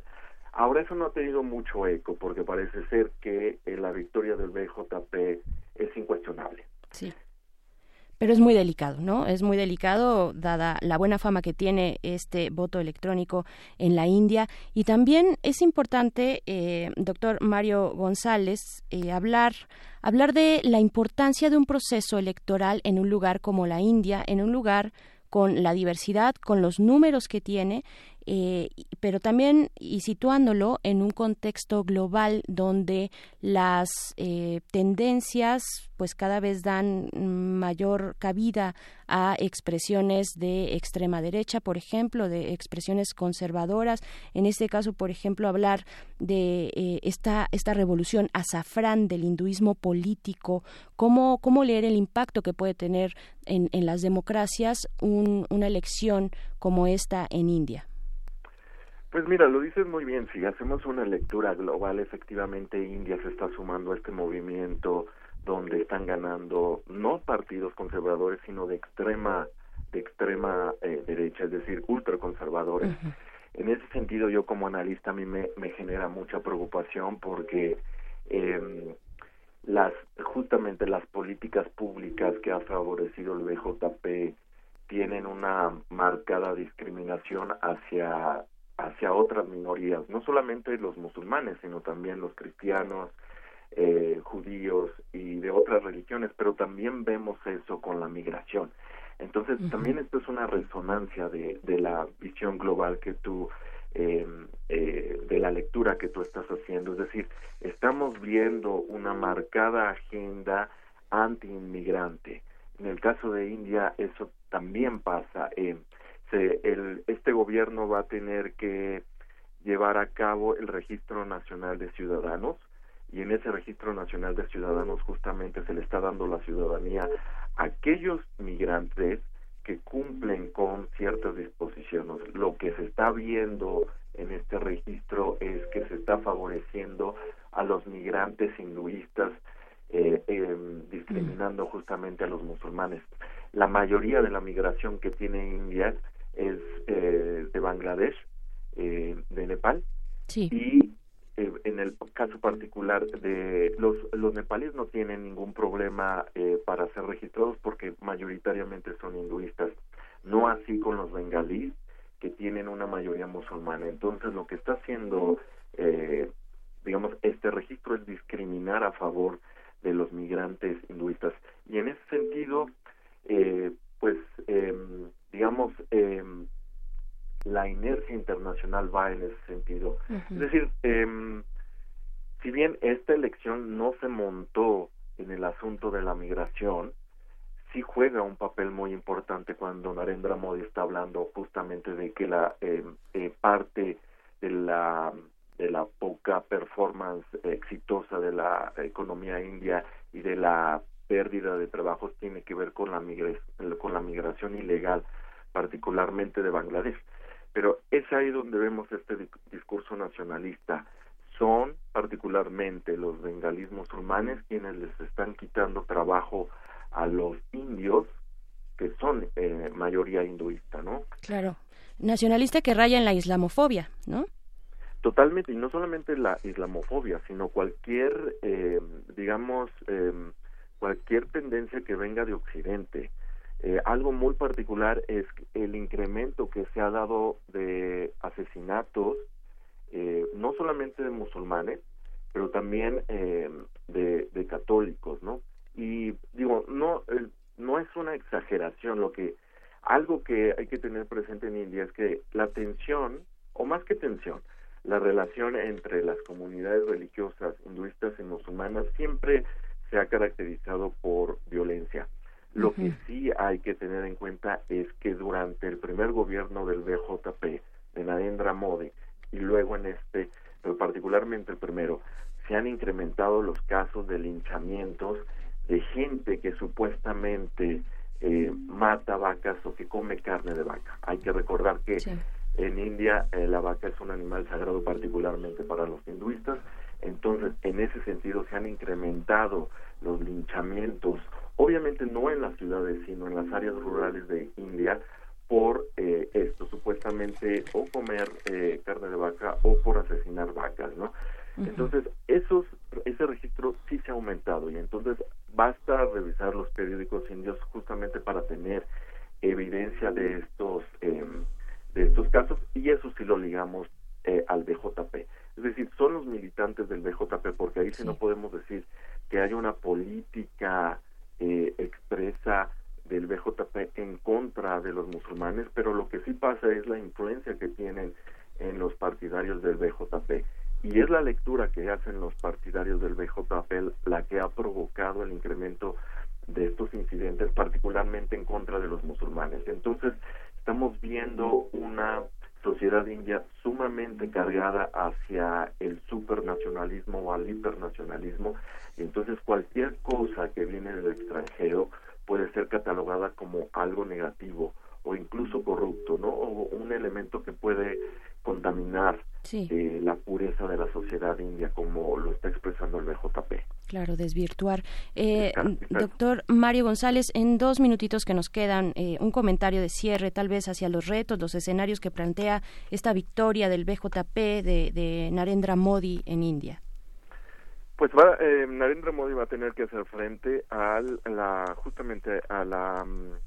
digamos, eh, al poco, la economía india eh, está no está en un receso, sino que eh, se ha ido pausando uh-huh. el crecimiento económico. Entonces, justamente uno de sus éxitos había sido proponer una nueva política económica, pero se va a tener que enfrentar a ese a la reducción del crecimiento económico. No de manera tan drástica, pero sí va se va a reducir en dos por ciento más o menos. Entonces, Ese es un frente que va a tener que hacer.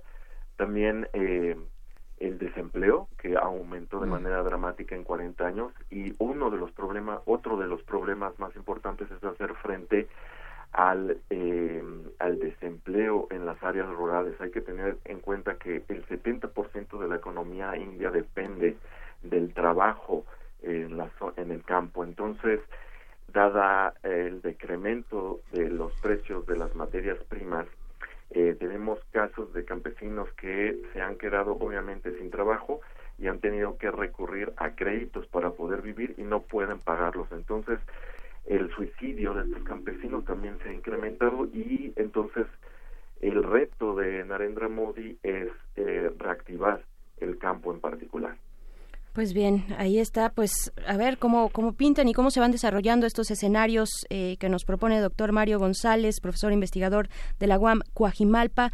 Pues hasta pronto, conversemos más adelante. Muchísimas claro, gracias. Mucho gusto y gracias por la invitación. Al contrario, gracias. Muchas gracias, muy buenos días. Miguel Ángel, estamos a punto de despedir esta segunda hora. Creo que nos vamos a ir con algo de música, sí. Si es que nuestros productores nos lo permiten. ¿Sí? Vamos a escuchar de Tash Sultana Notion.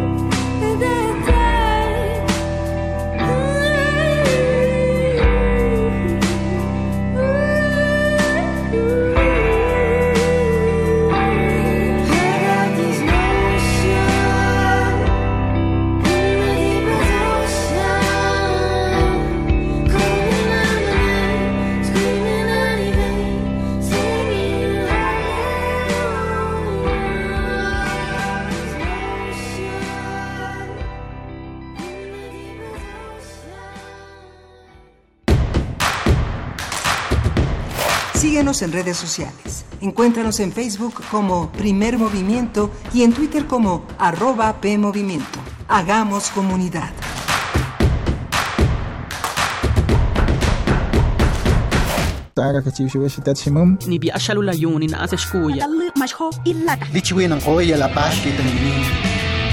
Las lenguas originarias de México en voz de sus hablantes. Calme Cali. Tercera temporada.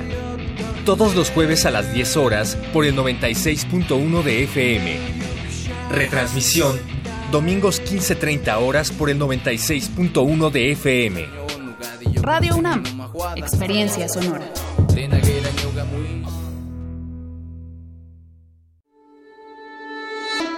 Ay, güey, güey. Ay, güey, güey. Restablecer en memoria. Restablecer en memorias. A pesar de la distancia geográfica, el artista de origen chino explora los traumas de las experiencias de China y México en un relato que apela a la obligación de construir la memoria social. Museo Universitario Arte Contemporáneo. MUAC, en Ciudad Universitaria, del trece de abril al seis de octubre. El P T seguirá de tu lado. Fue mucha la confianza depositada en el Partido del Trabajo, la cual se traducirá en respetar y honrar el mandato del pueblo. El cambio que tanto anhelamos. Asumamos juntos el reto que representa la nueva etapa de México. Participa, acércate al Partido del Trabajo. Vamos a cumplir lo prometido. No te vamos a fallar. El P T está de tu lado. Nueve de cada diez incendios forestales son provocados por actividades humanas. Si enciendes una fogata en el bosque o en la selva, hazlo en un espacio alejado de árboles, troncos, pasto y hojarasca. Antes de irte, asegúrate de apagarla completamente. Si ves un incendio forestal, repórtalo al nueve once o al cero uno ochocientos cuarenta y seis veintitrés sesenta y tres cuarenta y seis. Prevenirlo es más fácil que combatirlo. Sistema Nacional de Protección Civil. Secretaría de Seguridad y Protección Ciudadana.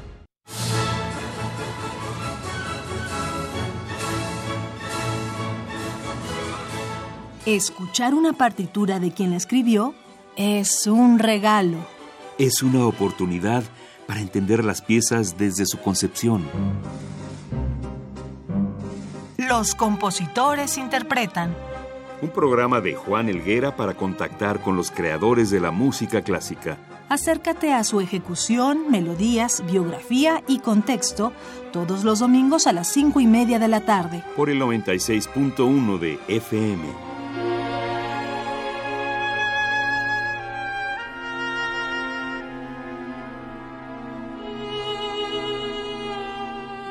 Radio UNAM. Experiencia sonora.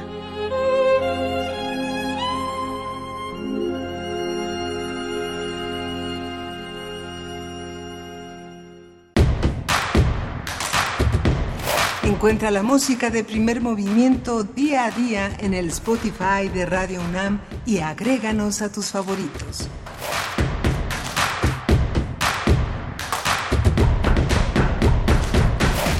Hola, buenos días. Son las nueve cuatro de la mañana en este jueves veintitrés de mayo y tenemos ya estamos en la tercera hora de Primer Movimiento aquí en Radio UNAM. Eh, Berenice Camacho, buenos días. Buenos días, Miguel Ángel Quemain. Buenos días a ustedes que siguen en sintonía en el noventa y seis punto uno de F M. Pues nos queda una hora por delante eh, con distintos contenidos, con distintos temas. La mesa con los mundos posibles del doctor Alberto Betancourt, que nos propone el tema de las epifanías en el campus, disfrutar la flora y la fauna del Pedregal de San Ángel.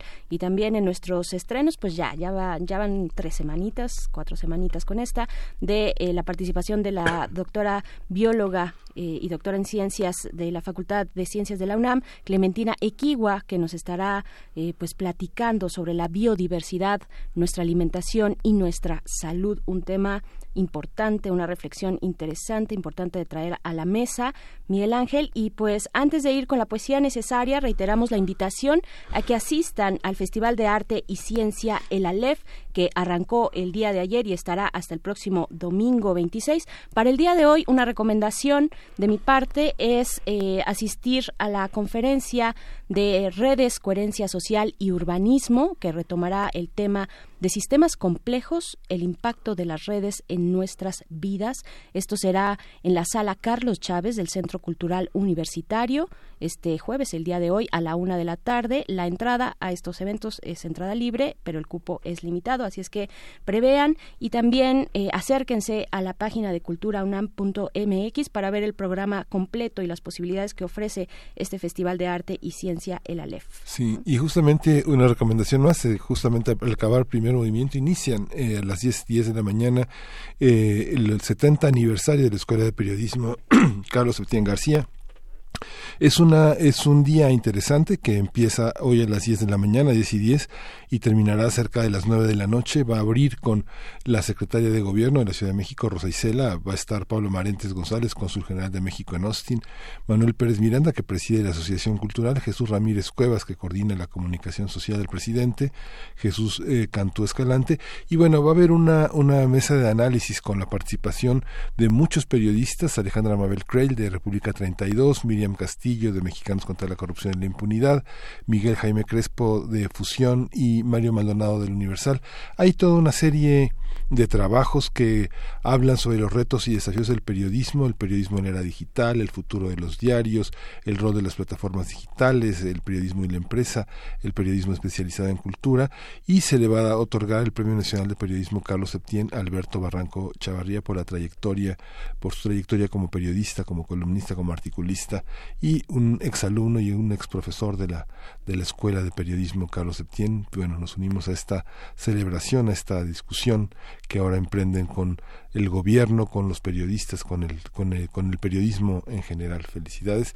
Y bueno, se esperan también algunas intervenciones sobre este, esta cuestión del Me Too, que involucró a algunas alumnas, y bueno, la, ya la, prácticamente ya el, el deslindar al director académico que por un momento se vio involucrado, bueno, no por un momento se vio involucrado en esta cuestión de acusaciones, y bueno, ya no forma parte más de esta institución. Y bueno, ahí estaremos eh, en un rato acompañándolos. Así es, pues vámonos a la poesía necesaria. Primer Movimiento. Hacemos comunidad.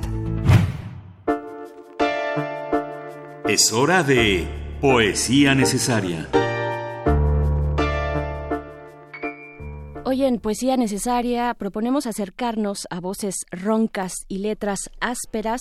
Heredero de una juventud en medio de la Gran Depresión, Charles Bukowski fue admirado, pero también eh, despreciado, tachado de exhibicionista literario, aunque con una autenticidad narrativa que lo colocó como uno de los grandes escritores malditos de la decadencia norteamericana, envuelta por una cultura que marcó la generación del beat. Ahí a, por ahí de los años sesenta, de Bukowski vamos a leer Abraza la oscuridad, que es un poema que se desprende de la antología Peleando contra eh, al, peleando a la contra de eh, la editorial Anagrama, y lo vamos a acompañar con Más que una voz, el rugido áspero y aguardientoso de Tom Waits. La canción que vamos a escuchar es God's Away on Business.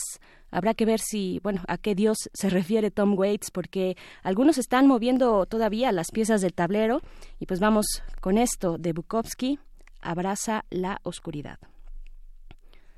La confusión es el Dios, la locura es el Dios, la paz permanente de la vida es la paz permanente de la muerte.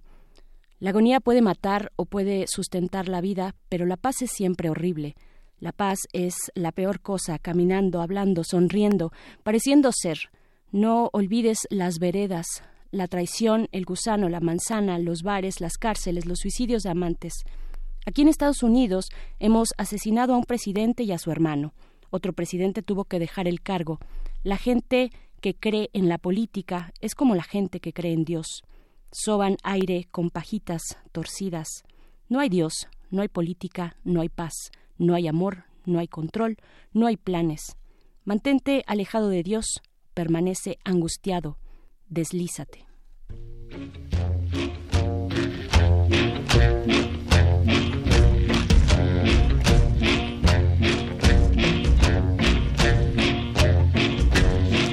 I'll sell your heart to the drunk man, baby, for a buck, for a buck. If you're looking for someone to pull you out of that ditch, you're out of luck. You're Hololock. Ship is sinking. The ship is sinking. The ship is sinking. There's a leak, there's a leak in the boiler room. The poor, the lame, the blind. Who were the ones that we kept in charge? Killers, thieves, and warriors. Got your way, got your way, got your way on business, business. Got your way, got your way, got your way on business, business. Digging up the dirt with the shovel and the pick. It's a job, it's a job. Money mood rising with the plague and the fun. Join the mob, join the mob. It's all.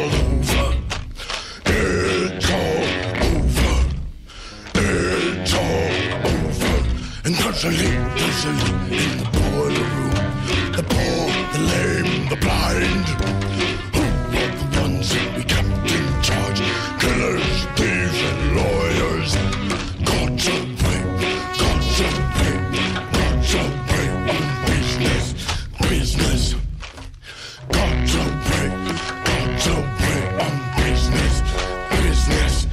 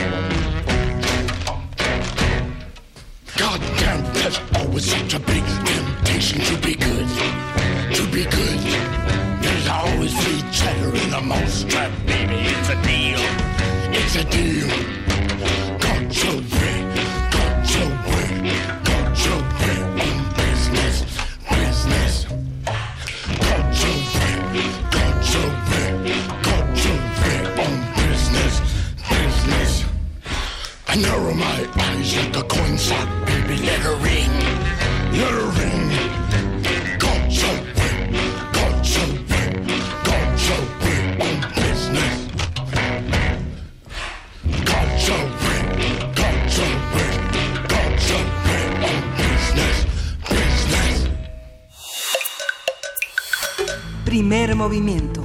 Hacemos comunidad. La mesa del día. Epifanías en el campus hemos tenido. Espero que ustedes también y que las quieran compartir en nuestras redes sociales, arroba PMovimiento en Twitter, Primer Movimiento UNAM en Facebook, como ahora lo hace el doctor Alberto Betancourt en nuestra Mesa de Mundos Posibles, profesor de la Facultad de Filosofía y Letras de esta universidad, coordinador del Observatorio del G veinte de la misma facultad. Bienvenido, Alberto Betancourt, ¿cómo estás? Berenice, Miguel Ángel, queridos amigos del auditorio, buenos días. Qué gusto así venir escuchándolos desde la mañana. Es un placer estar aquí haciendo comunidad con, con todos ustedes. Les ¿Qué quiero tipo de proponer epifanía que, nos vas a proponer? Les quiero proponer que eh, hablemos entre todos sobre ese gran bien común que tenemos, que es el campus de Ciudad Universitaria, aunque quizá muchas de las cosas que voy a decir sean válidas para todos los campus de la UNAM en el país. La semana pasada, un gigantesco cúmulo de humo envolvió a la gran Tenochtitlan. De hecho, la semana pasada tuvimos que hacer la intervención vía telefónica. El ambiente se volvió irrespirable y comenzamos a escuchar los anuncios radiofónicos advirtiéndonos de las peligrosas partículas P M dos punto cinco, quince veces más delgadas que un cabello. Las autoridades estudiaron la mejor manera de enfrentar la emergencia extraordinaria y llegaron, Berenice, ¿lo recuerdas?, a una conclusión científica. Nuestra única esperanza es que Tlaloc nos ayude. Sálvese quien pueda. Fue realmente fenomenal escuchar eso y la verdad es que pienso que más allá de la generosa ayuda de Tlaloc, uh-huh, que por supuesto se agradece, sería bueno aplicar lo que Walter Benjamin llama el freno de emergencia, suspender nuestras compulsiones, nuestro modo de vida y darnos un momento para reflexionar sobre lo que podemos hacer para mejorar la calidad de vida en nuestra ciudad. En ese contexto conocí a Guadalupe Granados, quien es trabajadora administrativa del Instituto de Investigaciones Económicas de la UNAM, y junto con mi querido amigo Efraín Cruz me ayudaron a preparar esta intervención. Eh, la conocí en un eh, evento eh, del cual les vamos a subir el link, por cierto, una conferencia que tuvimos oportunidad de, de dar en el Instituto de Investigaciones Sociales, en el Seminario sobre Ecología Política, y ahí Guadalupe Granados se me acercó para contarme, muy preocupada, que podaron unos árboles y quieren, me dijo, construir un comedor en el corazón de la Gran Manzana. Se refería al centro que está formado en, en el interior, digamos, de los distintos edificios conocidos como los pitufos, uh-huh. los edificios de los institutos de, de sociales y humanidades. Y ahí me dijo, eh, en ese lugar en el que quieren construir un comedor, yo normalmente veo a mi tlacuache, al cacomixle, al colibrí, y ahora ya varios trabajadores e investigadores nos estamos organizando para preguntar qué pasa y sobre todo para tratar de salvar ese remanente del Pedregal. Hasta donde entiendo, pronto habrá una reunión para discutir el asunto en el Consejo Técnico, me parece que del Consejo de Humanidades, y según me contaba Guadalupe, quien me informó que junto con la doctora Rosario Pérez Espejo ha sido de las impulsoras de esta iniciativa por rescatar este remanente del Pedregal, al parecer las autoridades están mostrando una actitud cada vez más sensible para discutir el asunto. Los pedregales remanentes están vivos, como mostró recientemente la investigación del doctor Zenón Cano, a quien tuve oportunidad de entrevistar durante esta semana. Él es, ha sido director de la Reserva, es un uh-huh. investigador que tiene muchas publicaciones al respecto. Y yo les quisiera compartir a nuestros amigos del auditorio, espero que Vania Nuche nos haga favor, para subir a redes, un video de los animales que visitan lo que se conoce como el corazón de la Gran Manzana en eh, el conjunto de edificios que integran los pitufos. Yo pienso que ante una emergencia como la que vivimos recientemente, deberíamos todos revalorar la flora, la fauna, los espacios verdes, y yo diría sobre todo las escasas oportunidades que tenemos para vivir esa epifanía que ocurre cuando vemos aletear un colibrí del color del jade, cuando presenciamos el milagro de ver a un cacomixle hurgando entre la basura, o cuando vemos un tlacuache agazapado entre las ramas. No sé cómo ven, ¿les parece si entramos con este, claro que con sí. este tema de valorar nuestro propio campus universitario? Fantástico, sí. Eh, hay distintas iniciativas, algunas muy sencillas. En los botes de basura de Ciudad Universitaria se ha propuesto poner una cadena al interior para que los animales, como el cacomixle, que se acercan precisamente a buscar algún alimento, puedan salir y no se queden atrapados ahí. Cosas tan sencillas. Uh-huh. ¡Qué padre! Doctor Alberto. Sí, pues yo decidí visitar para esta sesión un texto prodigioso, un texto de prodigios. Los mitos del tlacuache, de mi amigo, el admirado historiador Alfredo López Austin, quien cuenta en los mitos del tlacuache, cuyo link también les vamos a poner en, en las redes, que el tlacuache puebla desde hace milenios el imaginario mesoamericano. Yo, modestamente, desde luego no con la maestría de, de Alfredo, canto al tlacuache, jefe de los ancianos, civilizador, benefactor, abuelo, respetable, sabio, arrojado y simultáneamente fiestero, parrandero y lascivo. Ese Prometeo mesoamericano que habita entre las facultades. Ustedes saben que el tlacuache es marsupial, ¿no? Es un sí. animal que termina, cuyos eh, cachorros terminan su gestación en el marsupio, en la bolsita que tiene la tlacuache. En esta semana que tuve el gusto de entrevistar al doctor Zenón Cano, eh, quien escribió, compiló un libro del cual también vamos a poner el link. Hoy vamos a estar compartiendo muchas lecturas con nuestros amigos radioescuchas. Escribió un libro maravilloso que se llama Historias que brotan de las piedras, piedras. Historias que brotan de las piedras.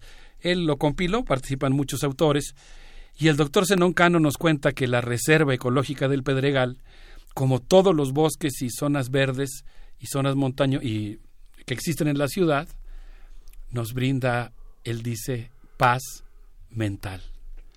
Nos ofrece un refugio ante el ruido, la sobrepoblación, la contaminación, eh, de tal manera que estos espacios verdes son muy importantes.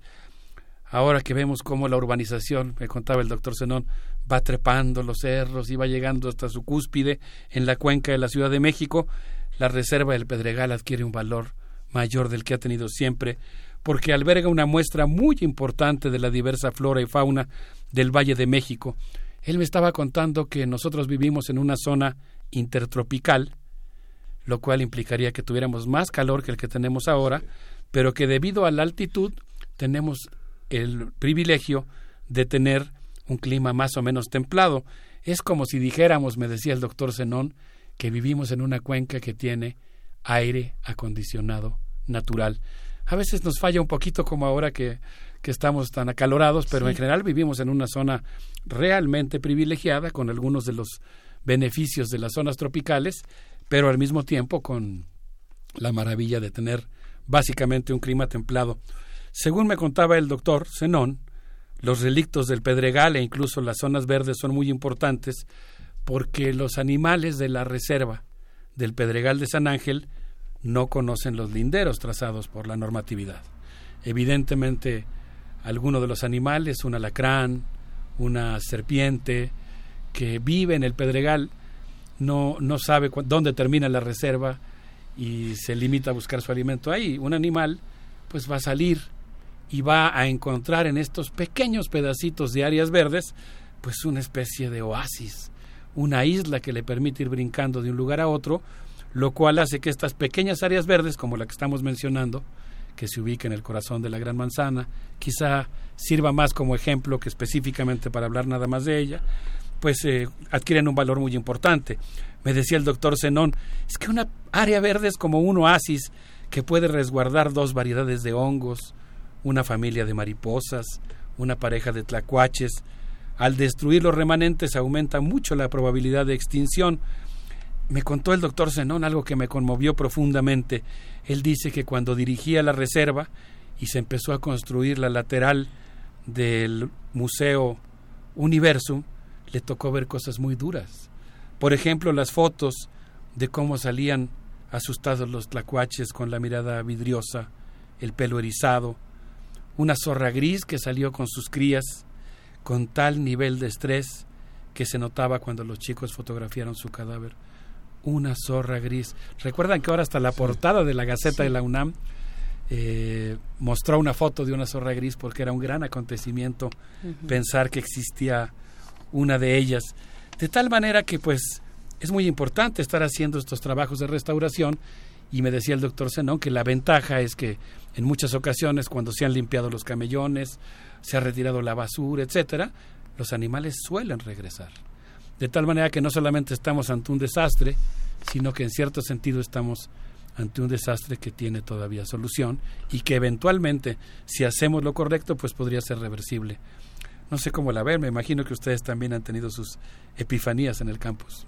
Epifanías en el campus y aquí también eh, en Primer Movimiento y en general en Radio UNAM, de verdad que se ha hecho un, una reflexión importante, un esfuerzo eh, importante y necesario por poner estos temas sobre la mesa, Miguel Ángel. Lo hemos hecho eh, y cada vez con, con mayor frecuencia y creo que debería existir un espacio constante, permanente en los medios, en los medios públicos para abordar estos temas, para dar opciones, para eh, plantear las problemáticas que tenemos en un lugar como este donde, ya lo decía, este nuevo informe, bueno, esta nueva propuesta ante la contingencia ambiental eh, de, del gobierno de la Ciudad de México, este lugar donde habitamos y compartimos el espacio veintidós millones de personas. No es, no es poca cosa. Sí, prácticamente todas las instalaciones en Ciudad Universitaria son extraordinarias, el carácter, el origen volcánico eh, y el cuidado que tienen la preservación de muchas zonas y el cuidado también de muchas personas que ya no se atreven a tirar basura, a maltratar eh, la vegetación, han dado como resultado el crecimiento de una vegetación verdaderamente extraordinaria, ¿no? Yo he tenido oportunidad de visitarla sí. varias veces, acompañado de adultos y de niños, y siempre hay una hay una forma de maravillarse frente a lo que sucede. Costoso y difícil también el mantenimiento, que no es algo algo este que es algo por lo que tenemos que luchar para que crezca tanto la reserva como el, el jardín botánico, que es que no no no es no es este no es fácil de administrar ni de, ni de solventar, ¿no? Uh-huh. Sí, yo creo que por lo mismo es muy importante la conciencia, la conciencia de la comunidad, la conciencia en acción y el papel que juega, yo diría incluso también ayudando a la conciencia de las propias autoridades que a veces tienen problemas que resolver uh-huh. por la necesidad de expansión de las instalaciones, etcétera, y todos hemos visto cómo están creciendo los eh, digamos la zona de edificios. Me decía mi amigo Efraín Cruz, es que hay funcionarios que creen que la reserva es reserva para construir, ¿no? Digo, más allá de los límites, hay, hay un hay un lindero establecido sí. entre sí. la zona núcleo y, y la que de amortiguamiento y la que no es reserva, pero más allá de eso, por eso me pareció muy importante eh, tener el gusto de platicar con el doctor Zenón, pues más allá de lo que diga la norma, el hecho es que cada palmo de espacio verde juega un papel muy importante para la conservación Ajá. de la fauna. Hay un programa, hay una, hay una, hay una visión al, a los años próximos de construcción, Alberto. Hay una, hay una visión de, de, digamos, cuántos edificios nuevos esperamos ver construidos frente a la, al campus verde en eh. una toma aérea, digamos que. Fíjate sí, que en un y momento hablando más... de las normas nada más, y, y es que hace cuánto tiempo se pensaron y se, diseñ, se diseñaron, hay que repensar nuestras normas, ¿no? Sí. Sí, en un momento más quisiera hacer referencia a una entrevista que tuve oportunidad de hacerle a la doctora Silke, directora ejecutiva de la Reserva de la Biosfera, que hacía justamente esta pregunta, ¿no? Ella, ella decía, tenemos que planear cómo queremos que sea Ciudad Universitaria, sí. espero no estar tergiversando sus palabras, y decía algo así como, bueno, si, si queremos que Ciudad Universitaria esté llena de edificios y pavimento, pues hay que decirlo, ¿no? Y si no lo queremos, pues también entonces hay que planearlo y hay que evitar que eso sea. Se requiere de un plan y se requiere de un plan equilibrado. A mí me decía el doctor Zenón, es que la universidad tiene que ser un modelo de resolución de conflictos ambientales, uh-huh. de, de armonización entre las necesidades de crecimiento y construcción de infraestructura y preservación del medio ambiente, crecimiento sustentable, valoración de los bienes comunes. Quisiera compartirles nada más antes de irnos a la música que ponemos eh, siempre en, en Mundos Posibles, una experiencia de un amigo mío, el doctor Efraín Cruz, el maestro Efraín Cruz, maestro en ciencias, quien fue profesor en el Colegio de Ciencias y Humanidades Plantel Sur muchos años y realizó junto con sus compañeros profesores una labor interesantísima de cómo los propios estudiantes del C C H aprendieran a observar la Reserva del Pedregal, y él me contaba, ahora que me ayudó a preparar esta intervención, que tuvieron un programa de investigación que implicó rastrear huellas, pelo, excretas y madrigueras de tlacuaches, cacomixles, zorrillos, ardillones, entre otros, casi todos animales de vida nocturno, nocturna.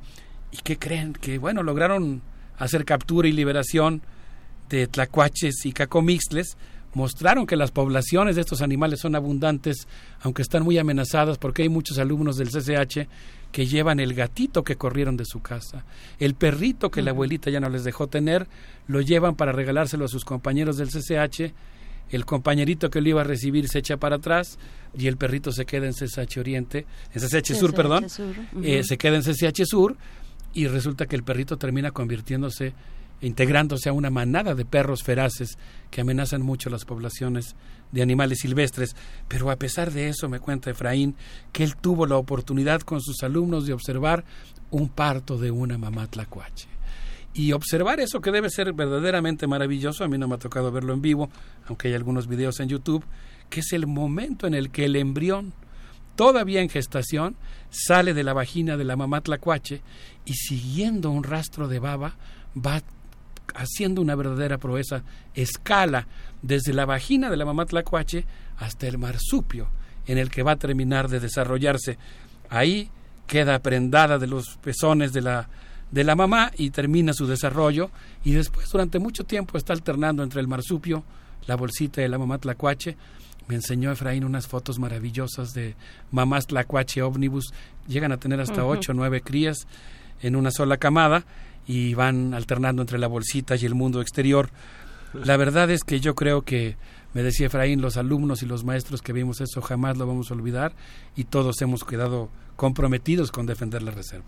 Ojalá tengamos más oportunidades de ver, de ver esos, eso, de estar en contacto con esos momentos. Creo que de ahí, de ahí parte también la conciencia y el eh, sensibilizarnos ante la importancia de, de dar viabilidad a, a esos tipos de vida diferentes, eh, para tener también propia viabilidad de la vida humana, ¿no?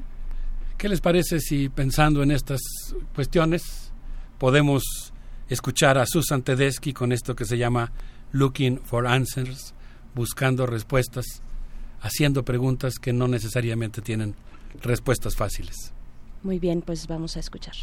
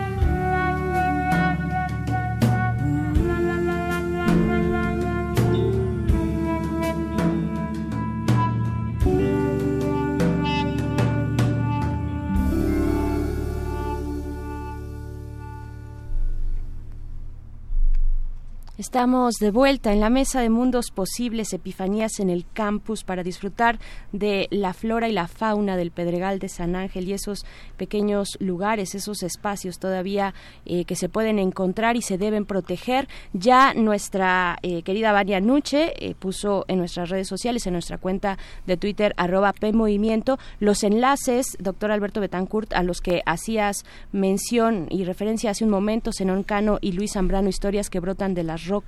Ya está ahí en nuestras redes sociales. Híjole, Berenice, justamente de ese libro quería yo hablar en este momento, okay. Citar un fragmento del mismo en el que nos cuenta una experiencia surgida o protagonizada, mejor dicho, por los habitantes de la Isla Roja, como ellos mismos llamaban a la Facultad de Ciencias. El veintiséis de julio de mil novecientos ochenta y uno, los estudiantes y los profesores de autogobierno de la H Facultad de Arquitectura denunciaron en la revista Proceso la intención de las autoridades universitarias de construir una nueva estación del metro, estaciones de autobuses, y imagínense ustedes nada más qué calamidad, construir dos ejes viales que iban a cruzar Ciudad Universitaria. Los jóvenes estudiantes de la Facultad de Ciencias se aliaron con los de autogobierno y crearon el Comité Pro Defensa del Pedregal. Me enteré por el libro, según este testimonio colectivo con el que ellos eh, trataron de recrear lo que había ocurrido, los protagonistas de esta lucha, que en mil novecientos cuarenta y seis la universidad recibió setecientas setenta y tres hectáreas para construir su campus. Entre mil novecientos ochenta y mil novecientos ochenta y tres pensaron que era una oportunidad tener un, terro- un terreno tan grande para construir incluso una zona empresarial que arrojara rentas para obtener ingresos para la universidad. Los estudiantes de entonces, según la rememoración que hacen sus protagonistas, entre quienes se encuentran Raúl García Barrios, Elena Álvarez Bulla, Heréndira Cohen, Octavio Miramontes y, la- y Laurel Treviño, Todos ellos eran integrantes de un grupo de activistas de izquierda llamada, llamado los nísperos. Se llamaban los nísperos porque se reunían justamente en las frondas de ese árbol, y para corregir las deformaciones de la memoria hicieron colectivamente este capítulo. En enero de mil novecientos ochenta y dos, estos estudiantes que leían cotidianamente a Marcuse, a Freire, a Levi Leblond, a Foucault, eh, decidieron pasar a la acción, y cuando se dieron cuenta de que se estaba ampliando el eje once Sur en dirección a la Facultad de Ciencias, se lanzaron a detener el ingreso de los bulldozers. De ahí, imagínense ustedes qué escena tan impresionante, ¿no? Están entrando ya las máquinas para abrir la brecha y los estudiantes salen a poner sus eh, cuerpos, eh, a arriesgar sus vidas, a detener la maquinaria, y eso provocó que el ingeniero Montellanos, que era el encargado de Montellano, que era el encargado de la obra, montara en cólera, pidió inmediatamente una reunión con los estudiantes, y tras algunos intercambios un tanto ásperos, poco a poco, según cuentan ellos, fueron ganándose un respeto mutuo. Cada uno escuchó al otro, y finalmente, eh, en mil novecientos ochenta y tres, el entonces rector de la universidad, Octavio Rivero Serrano, decidió crear la Reserva del Pedregal de San Ángel. De tal manera que, pues, la Reserva nació justamente de una lucha, digamos, de un movimiento estudiantil ecológico que cobró conciencia frente a lo que valía el Pedregal. Y mientras otros estábamos inmersos en otras luchas, quizá igualmente importantes, ellos tuvieron el buen tino de eh, pues salir a defender el Pedregal de San Ángel, que pues desde el siglo dieciséis, desde muchos años antes del, de la llegada de los españoles, pero a partir del siglo dieciséis los, ha sido un, una delicia de los botánicos. Claro, sería sería interesante también también ver cómo cómo la sociedad en aquellos momentos, en la década de los ochenta, reaccionaba ante estas posturas de movimientos estudiantiles, o de este particularmente defendiendo la reserva, la reserva de San Ángel, ¿no? Eh, sería interesante porque ahora pues lo tenemos cada vez con más frecuencia en los medios, el tema eh, ambiental, y hay esfuerzos estudiantiles también eh, importantes, exitosos, desde los más pequeños, eh, los esta huelga de los viernes de estudiantes en Europa, un, es, es algo bastante reciente con, con esta chica que ahorita se me va su nombre, eh, en Suiza, esta chica que propuso cada viernes hacer una huelga para detener el cambio climático, mm. es una jovencita eh, pues no mayor de diecisiete años, que ha convocado y ha convocado cada vez a más ciudades, incluso en Europa, eh, para hacer frente cada viernes al cambio climático. Qué maravilla. ¿Sí?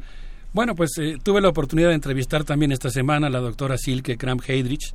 Ella es doctora en agronomía. Yo siempre había tenido ganas de platicar con una edafóloga, porque me parece que las personas que se dedican a estudiar los suelos pues tienen una visión de las maravillas, los prodigios que ocurren en ese nivel micro. Y ahora la doctora pues me contó la importancia que tiene establecer relaciones armónicas entre la zona urbanizada y los ecosistemas silvestres, una necesidad que tenemos en toda la ciudad, pero particularmente en Ciudad Universitaria. Según la ONU, me decía la doctora, los seres humanos necesitamos idealmente dieciséis metros cuadrados de área verde en nuestro entorno inmediato.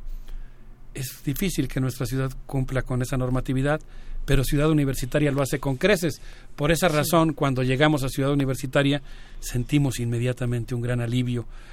Eh, lo que ella me contaba es que cada remanente de Pedregal, cada pequeña área verde, es importante por diversas razones, sobre todo porque fomenta la conectividad con la Reserva del Pedregal.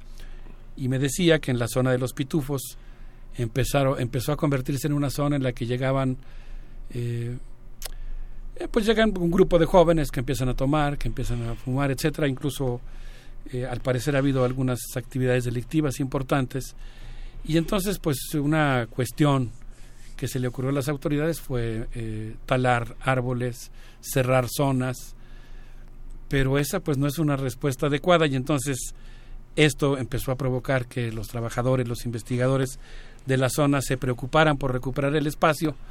Resulta que no es en, en algunas de las partes que existe esta preocupación, son áreas verdes, ni siquiera son remanentes de Pedregal, otras sí lo son.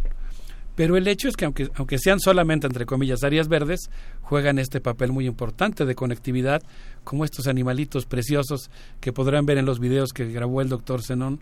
Qué interesante, ¿no?, cuando un investigador pone su sapiencia, su expertise en la defensa de una causa, y en este caso lo que hizo es mostrar cómo visitan por la noche ese lugar los cacomixles, los tlacuaches, el ratón piñonero que observa en el video que van a ver con unos ojitos brillantes hacia la cámara.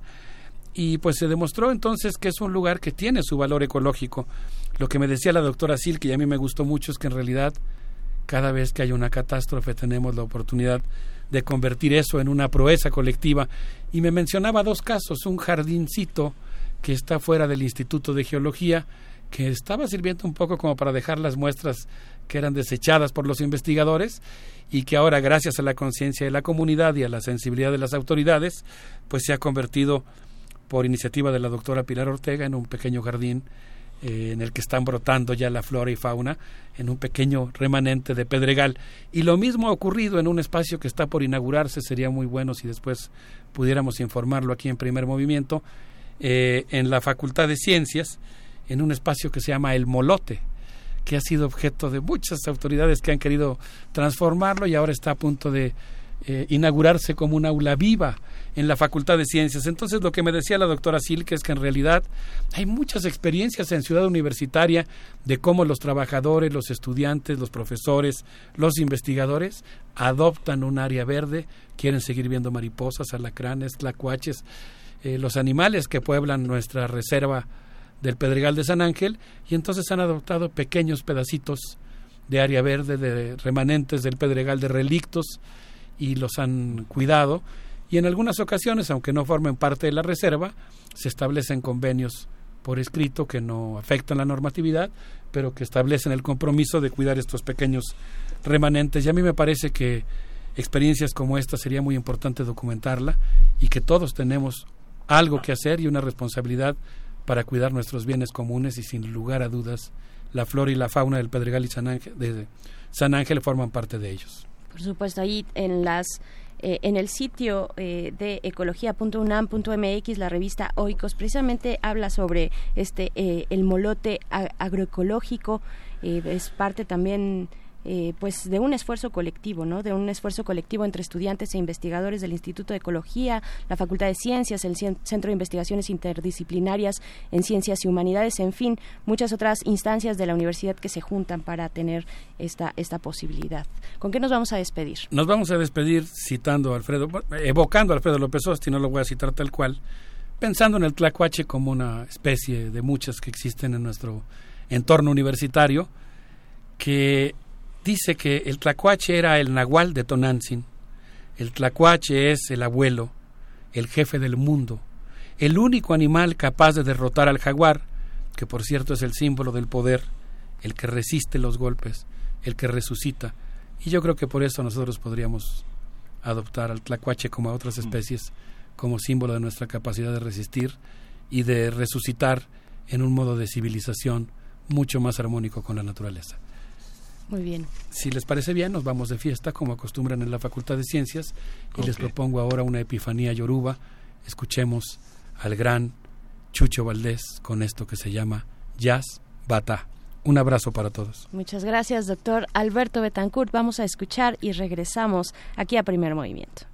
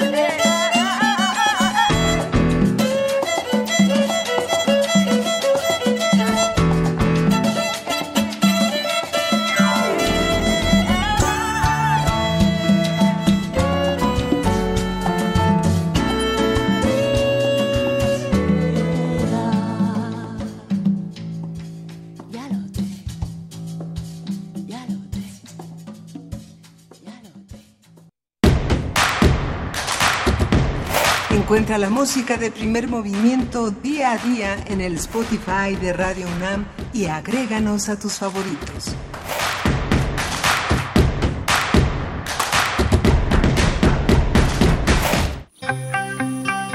Biosfera en equilibrio. Doctora Clementina Equigua, divulgadora del Instituto de Ecología. Muy buenos días, bienvenida a este espacio que es tuyo, Biosfera en Equilibrio. ¿Cómo estás? Bien, muy bien, muchas gracias, Berenice. ¿Y ustedes cómo están? Con muchísimo calor. Con mucho calor, sí, sí. Pues... comiendo rábanos, de vez en cuando, Morir, muriendo bien. Rábanos picosos. Siempre van a encontrar a Miguel Ángel comiendo rábanos a cualquier hora. ¡Qué rico! Sí. Doctora Clementina, ¿qué, qué, qué tal qué tal este, este tema que, que nos propones ahora y nos pones en la mesa? Biodiversidad, nuestra alimentación, nuestra salud también.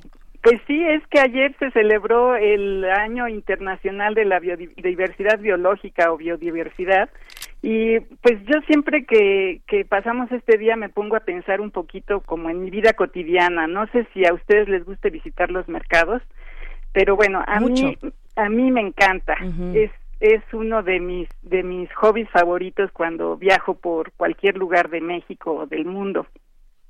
Y sí. me gusta hacerlo porque pues cuando te asomas por algún puesto, por ejemplo, en la Merced, cuando vas y, y te asomas por los puestos de frutas, pues no solamente te encuentras estos colores y esta diversidad de formas, aromas y, y todas estas estas sensaciones, ¿no?, que, que recibes en, en tu organismo, sino que, bueno, yo me pongo a pensar en el origen de las plantas y de los de todo lo que estoy viendo ahí. Por ejemplo, pienso, pues los mangos son originarios del sur de Asia, los mameyes y, y chicozapotes pues son de nuestro México y de América tropical, la naranja y los kiwis son de China, y así nos podemos ir recorriendo todo el mercado y podemos ir encontrando cosas de cualquier parte del mundo.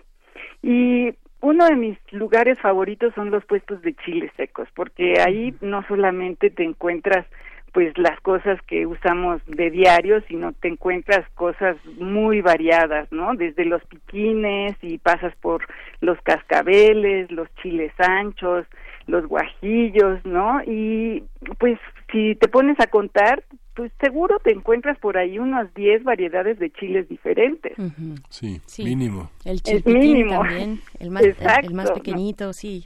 Entonces, bueno, pues te vas pa- pensando por ahí y vas por otros rincones de nuestro país y te encuentras a lo mejor esas esas variedades de chiles, pero pues no, este, a lo mejor te encuentras cosas que nunca habías visto, ¿no? Y es la misma historia, pues, en otros países eh, eh, donde también se vende el chile.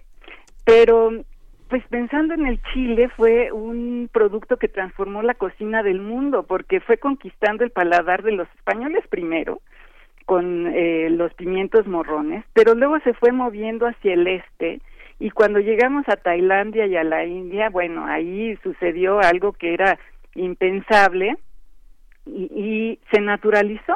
Y ahora, pues, es imposible concebir ciertos platillos de esas regiones sin el peculiar sabor picante del chile, ¿no? Por ejemplo, algunos curries, bueno, no, no podrían existir sin el chile.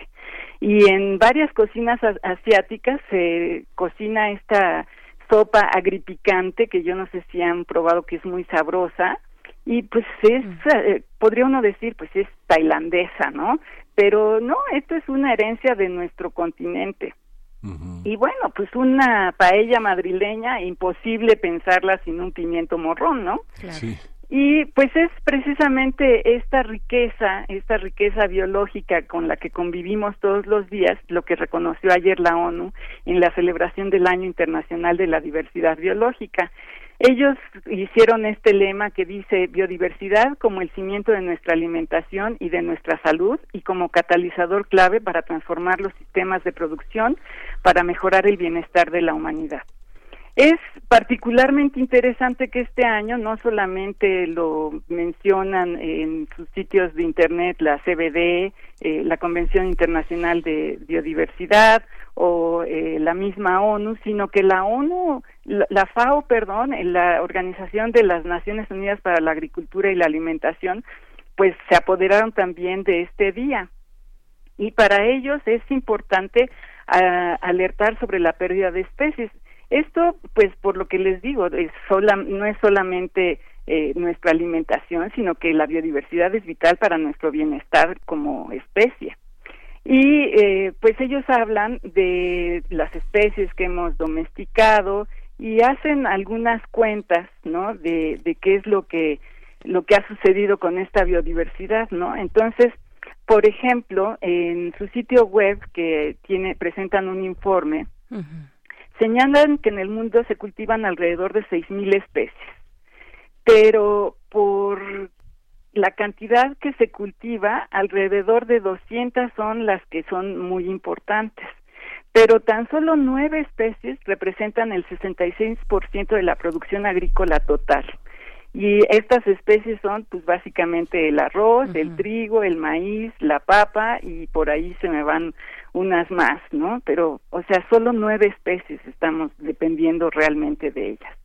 También hablan de las especies silvestres, y si nosotros pensamos, bueno, y nos seguimos en nuestro en nuestra visita a la Merced, en época de lluvias están todos los hongos que son ob- obtenidos del medio silvestre, los chapulines, que ahora están muy de moda, y ellos estiman que en el mundo alrededor de tres mil especies silvestres se consumen, pero todas ellas, como son obtenidas del medio silvestre, pues están disminuyendo. Entonces, eh, dicen, pues es importante buscar la manera de obtener estos productos de manera sostenible. Son, son importantes no solamente porque pues le dan esta peculiaridad a cada cocina, ¿no?, de sabores eh, innovadores, digamos, ¿no?, sino porque también tienen eh, valor nutricional que algunas veces no encontramos en, en las en nuestras part- contrapartes cultivadas. Entonces, eh, ellos siguen en su informe hablando de la biodiversidad por ser importante para nuestra salud. Obviamente, pues la parte nutricional de la que ya hablé, pero el Convenio sobre la Diversidad Biológica habla de un aspecto que quizás no es tan obvio, y es que eh, cuando se pierde la biodiversidad, los ecosistemas se desestabilizan y pueden surgir brute- brotes de enfermedades infecciosas como el dengue o quizás el ébola. Y por supuesto, también en la biodiversidad puede estar la clave para tratar enfermedades comunes, el cáncer o la diabetes, ¿no?, entre muchas otras. Eh, afortunadamente, eh, ante este panorama que a veces suena desalentador en sí. cuanto a la biodiversidad, pues cada vez somos más conscientes de que la diversidad biológica es un bien mundial de gran valor para la genera- las generaciones presentes y futuras. Y pues los científicos eh, en todo el mundo están buscando maneras alternativas para producir alimentos de manera sostenible, y siempre para mí es alentador en encontrar estas eh, esta creatividad en, en la ciencia para para buscar soluciones a muchos de estos problemas, ¿no? Y en el Instituto de Ecología tenemos un ejemplo. Por ejemplo, han estado eh, trabajando un grupo de de jóvenes investigadores e investigadoras eh, con sistemas de de agrícolas y ganaderos. Y lo que están ellos promoviendo e investigando qué tanto funciona o no funciona es que eh, se integren los ecosistemas en pequeñas islas de vegetación con especies de árboles nativos dentro de los sistemas que llaman ellos silvopastoriles intensivos, que es donde tienen sobre todo ganado, ¿no?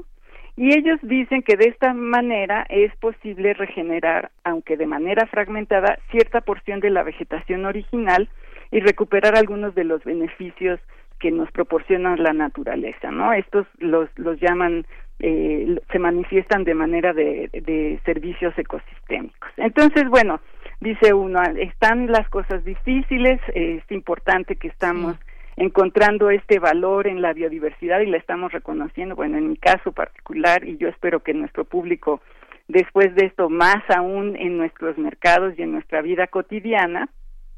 Y entonces, eh, pues yo yo veo un futuro más alentador de lo que pareciera, ¿no? Pero bueno, el, el Día Internacional de la Biodiversidad es un buen momento para, para reflexionar sobre este tema. Claro que sí, pues ahí está. La cuestión eh, también es que muchos sentimos que vamos contrarreloj, ¿no? Ex- pues sí. Sí, sí.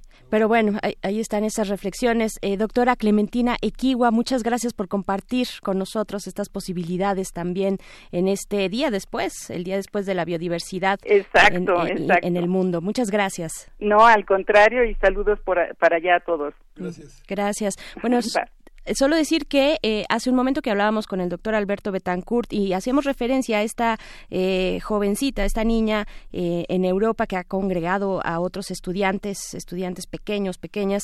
Greta Thunberg se llama, ya nos lo pusieron en nuestras redes sociales, a mí se me había pasado un poco el nombre, pero es muy importante eh, pues seguir lo que estos movimientos de estudiantes proponen para combatir el cambio climático.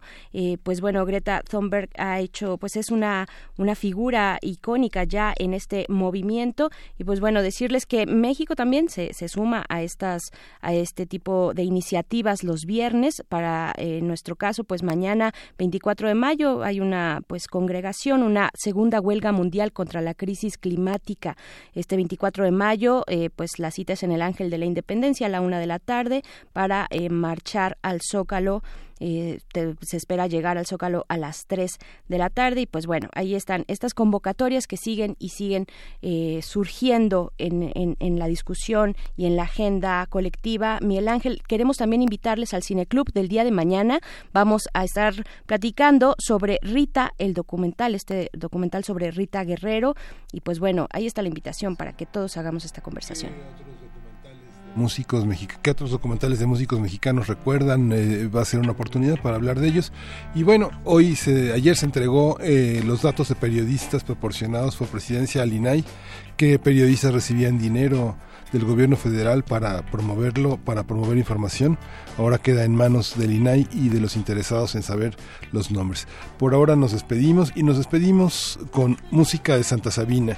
Estando aquí, no estoy. Y esto fue Primer Movimiento. El mundo desde mañana. La universidad. Que yo estoy vivo en tus sentidos. Abre tu mente y piensa que yo estoy en tu razón. Oh, estando aquí no estoy, estando aquí no estoy, estoy.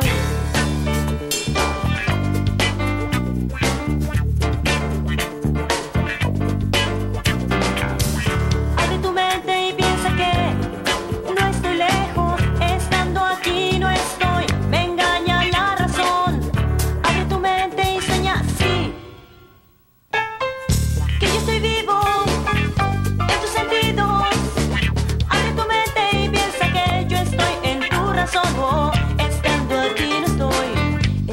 aquí no estoy, estoy. Radio UNAM presentó Primer Movimiento. El mundo desde la universidad.